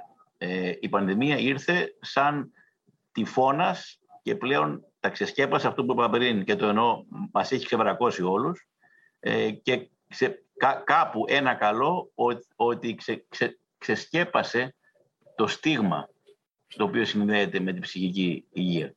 Είναι κάτι λοιπόν το οποίο όλοι μας σαν άνθρωποι, όχι μόνο ως γιατροί ή ως ασυλευτές, θα έχουμε να αντιμετωπίσουμε τα χρόνια που μας έρχονται, αλλά και πάλι πιστεύω ότι, ότι τουλάχιστον μιλάμε άνετα πλέον για το πρόβλημα της ψυχικής υγείας και για την ανάγκη που έχουμε όλοι μας να την αντιμετωπίσουμε, ε, τουλάχιστον σοβαρά αντιμετωπίζουμε και τη σωματική υγεία. Ευχαριστώ. Ευχαριστούμε πολύ. Κύριε ναι, πάνω, να κάνουμε άλλη μια προσπάθεια, να δούμε αν σε ακούμε. Όχι, δυστυχώς δεν σε ακούμε. Δεν ξέρω τι έχει πάει λάθος. σε κάτι δεν μας υποστηρίζει ο ψηφιακός κόσμος και αφαιρθήκαμε τόσο πολύ σε αυτόν. Ε, κλείνουμε. Ένα σχόλιο από εσάς, κύριε Θεμιστοκλέους. Ε, θα κλείσω με αυτό, με τους δείκτες ε, ποιότητας, αν θέλετε, που είναι πάρα πολύ σημαντικοί, έτσι ώστε να συμφωνήσουμε όλοι τι μετράμε, να μπορούμε να συγκριθούμε με τις άλλες χώρες και να βάλουμε κυρίως ένα στόχο, να πούμε ότι σε κάποια χρόνια θα το φτιάξουμε αυτό. Έχει δημιουργηθεί και ο οργανισμός για να μας μετρήσει, το πούμε έτσι, και όχι με την κακή έννοια, αλλά να αξιολογηθούμε για να ξέρουμε πού βρισκόμαστε και να ξέρουμε κυρίως πού πρέπει να πάμε. Ε, με αυτό θα ήθελα να κλείσω. Ε, να ευχαριστήσω ξανά, ο κ. Ζακόπουλος πρέπει να κλείσει φαντάζομαι και εγώ, τη συνεργασία με το Ίδρυμα Σταύρος Νιάρχος ε, και για αυτό το οποίο προσφέρεις στο Εθνικό Σύστημα Υγείας, αλλά κυρίως στο επίπεδο υγείας των Ελλήνων πολιτών. Ευχαριστούμε πάρα πολύ και ευχαριστούμε και για τη συμμετοχή σας. Ε, κύριε Δρακόπουλε. Απλώς να πω και εγώ ένα μεγάλο ευχαριστώ και στους νέους που, μας, ε, που ήρθαν μαζί μας σήμερα και πάλι το πιο, το πιο σπουδαίο είναι ότι διατηρείτε την ελπίδα. Είμαστε εδώ και το λέω αυτό με τον, ε, με τον τρόπο τον οποίο μπορούμε, γιατί δεν είμαστε και εμείς τέλειοι, προσπαθούμε και μακάρι να γίνουμε και παράδειγμα προς μίμηση και για άλλους, να ασχοληθούν και άλλοι με τα κοινά. Ε, πάντως συνεχίστε να πιστεύετε. Εγώ πιστεύω και πάλι ότι παρόλα τα προβλήματα, ε, οι συνεργασίες οι οποίες ε, γίνονται είναι πάρα πολύ σπουδαίες και πάλι τα προβλήματα τουλάχιστον είναι στην επιφάνεια και υπάρχουν οι άνθρωποι ε, οι οποίοι πιστεύω που έχουν δείξει έμπρακτα ε, ότι με σωστέ συνεργασίες μπορούν να γίνουν πάρα πολύ καλά πράγματα. Και ευχαριστώ και τον, και τον κύριο Θεμεστοκλέου. Δεν είναι εύκολη η θέση του. Ε, ούτε σαν γιατρός, ούτε στο Υπουργείο Υγείας, ούτε σε μια κυβέρνηση που έχει να αντιμετωπίσει αυτή την πανδημία. Και τον κύριο Κουλουβάρη για όλα όσα κάνει και όλους τους γιατρούς και, και νοσηλευτές που κάθε μέρα είναι μέσα σε αντίξωες συνθήκες. Και για αυτούς δουλεύουμε και εν μέρη και για, και για μια καλύτερη και πιο ίση κοινωνία για όλους. Ευχαριστούμε πολύ. Σας ευχαριστούμε θερμά όλους για τη συμμετοχή σας στη συζήτησή μας. Ενδεχομένως αυτή η συζήτηση να αποτελεί μόνο ένα μέρος, να επανέλθουμε σε λίγο διάστημα και να την ανοίξουμε. Να την ανοίξουμε λίγο ε, πιο πέρα από την Ελλάδα, αλλά όπως λέγαμε και εσωτερικά ως ομάδα, καθώς προετοιμαζόμαστε για αυτή τη συζήτηση, από τη μία η αφορμή είναι η πολύ μεγάλη πρωτοβουλία στην υγεία, αλλά το άλλο ε, χαρακτηριστικό είναι ότι η Ελλάδα αποτελεί, καλός ή κακός, το έλεγα και στην αρχή, ένα case study, αποτελεί ένα παράδειγμα, ένα σημείο αναφοράς αναλογικό των προβλημάτων και του μεγέθους της. Οπότε βρισκόμαστε εδώ και ανοίγουμε αυτή τη συζήτηση η οποία αφορά συνολικά την ανθρωπότητα και δώσαμε μόνο μία γεύση και μία αίσθηση σε επίπεδο αριθμών. Είναι απαραίτητη η αριθμή, αλλά είναι απαραίτητοι και οι άνθρωποι για να τους διαβάζουν τους αριθμούς. Οπότε όταν έχουμε τους ανθρώπους ζητάμε και τους αριθμούς ε, και είδαμε πώς ε, και πού εκτείνεται η, η δραστηριότητα συνολικά ε, του, του Ιδρύματος όλα αυτά τα χρόνια στη διεθνή κοινότητα. Άρα ενδεχομένως ε, και ελπίζω να τα καταφέρουμε να επανέλθουμε με ένα δεύτερο μέρος αυτής της συζήτησης, το οποίο θα αφορά κυρίως ε, το διεθνές περιβάλλον και βεβαίως, όπως είπαμε, όλα αυτά θα έχουμε τη δυνατότητα πολύ πιο αναλυτικά και πολύ πιο βαθιά να τα συζητήσουμε και να τα ακούσουμε από το συνέδριο και το φεστιβάλ του Ιδρύματος Σταύρος Νιάρχος το ερχόμενο καλοκαίρι στις 23 και 24 Ιουνίου. Όσον αφορά στους διαλόγους, τα γνωρίζετε, θα τα ξαναπούμε καλώς ερχόμενο των πραγμάτων, πανδημίας επιτρέποντος και όλων των λοιπόν παραγόντων, τον ερχόμενο μήνα, την Τετάρτη 15 Δεκεμβρίου. Καλή συνέχεια σε όλους. Γεια σας.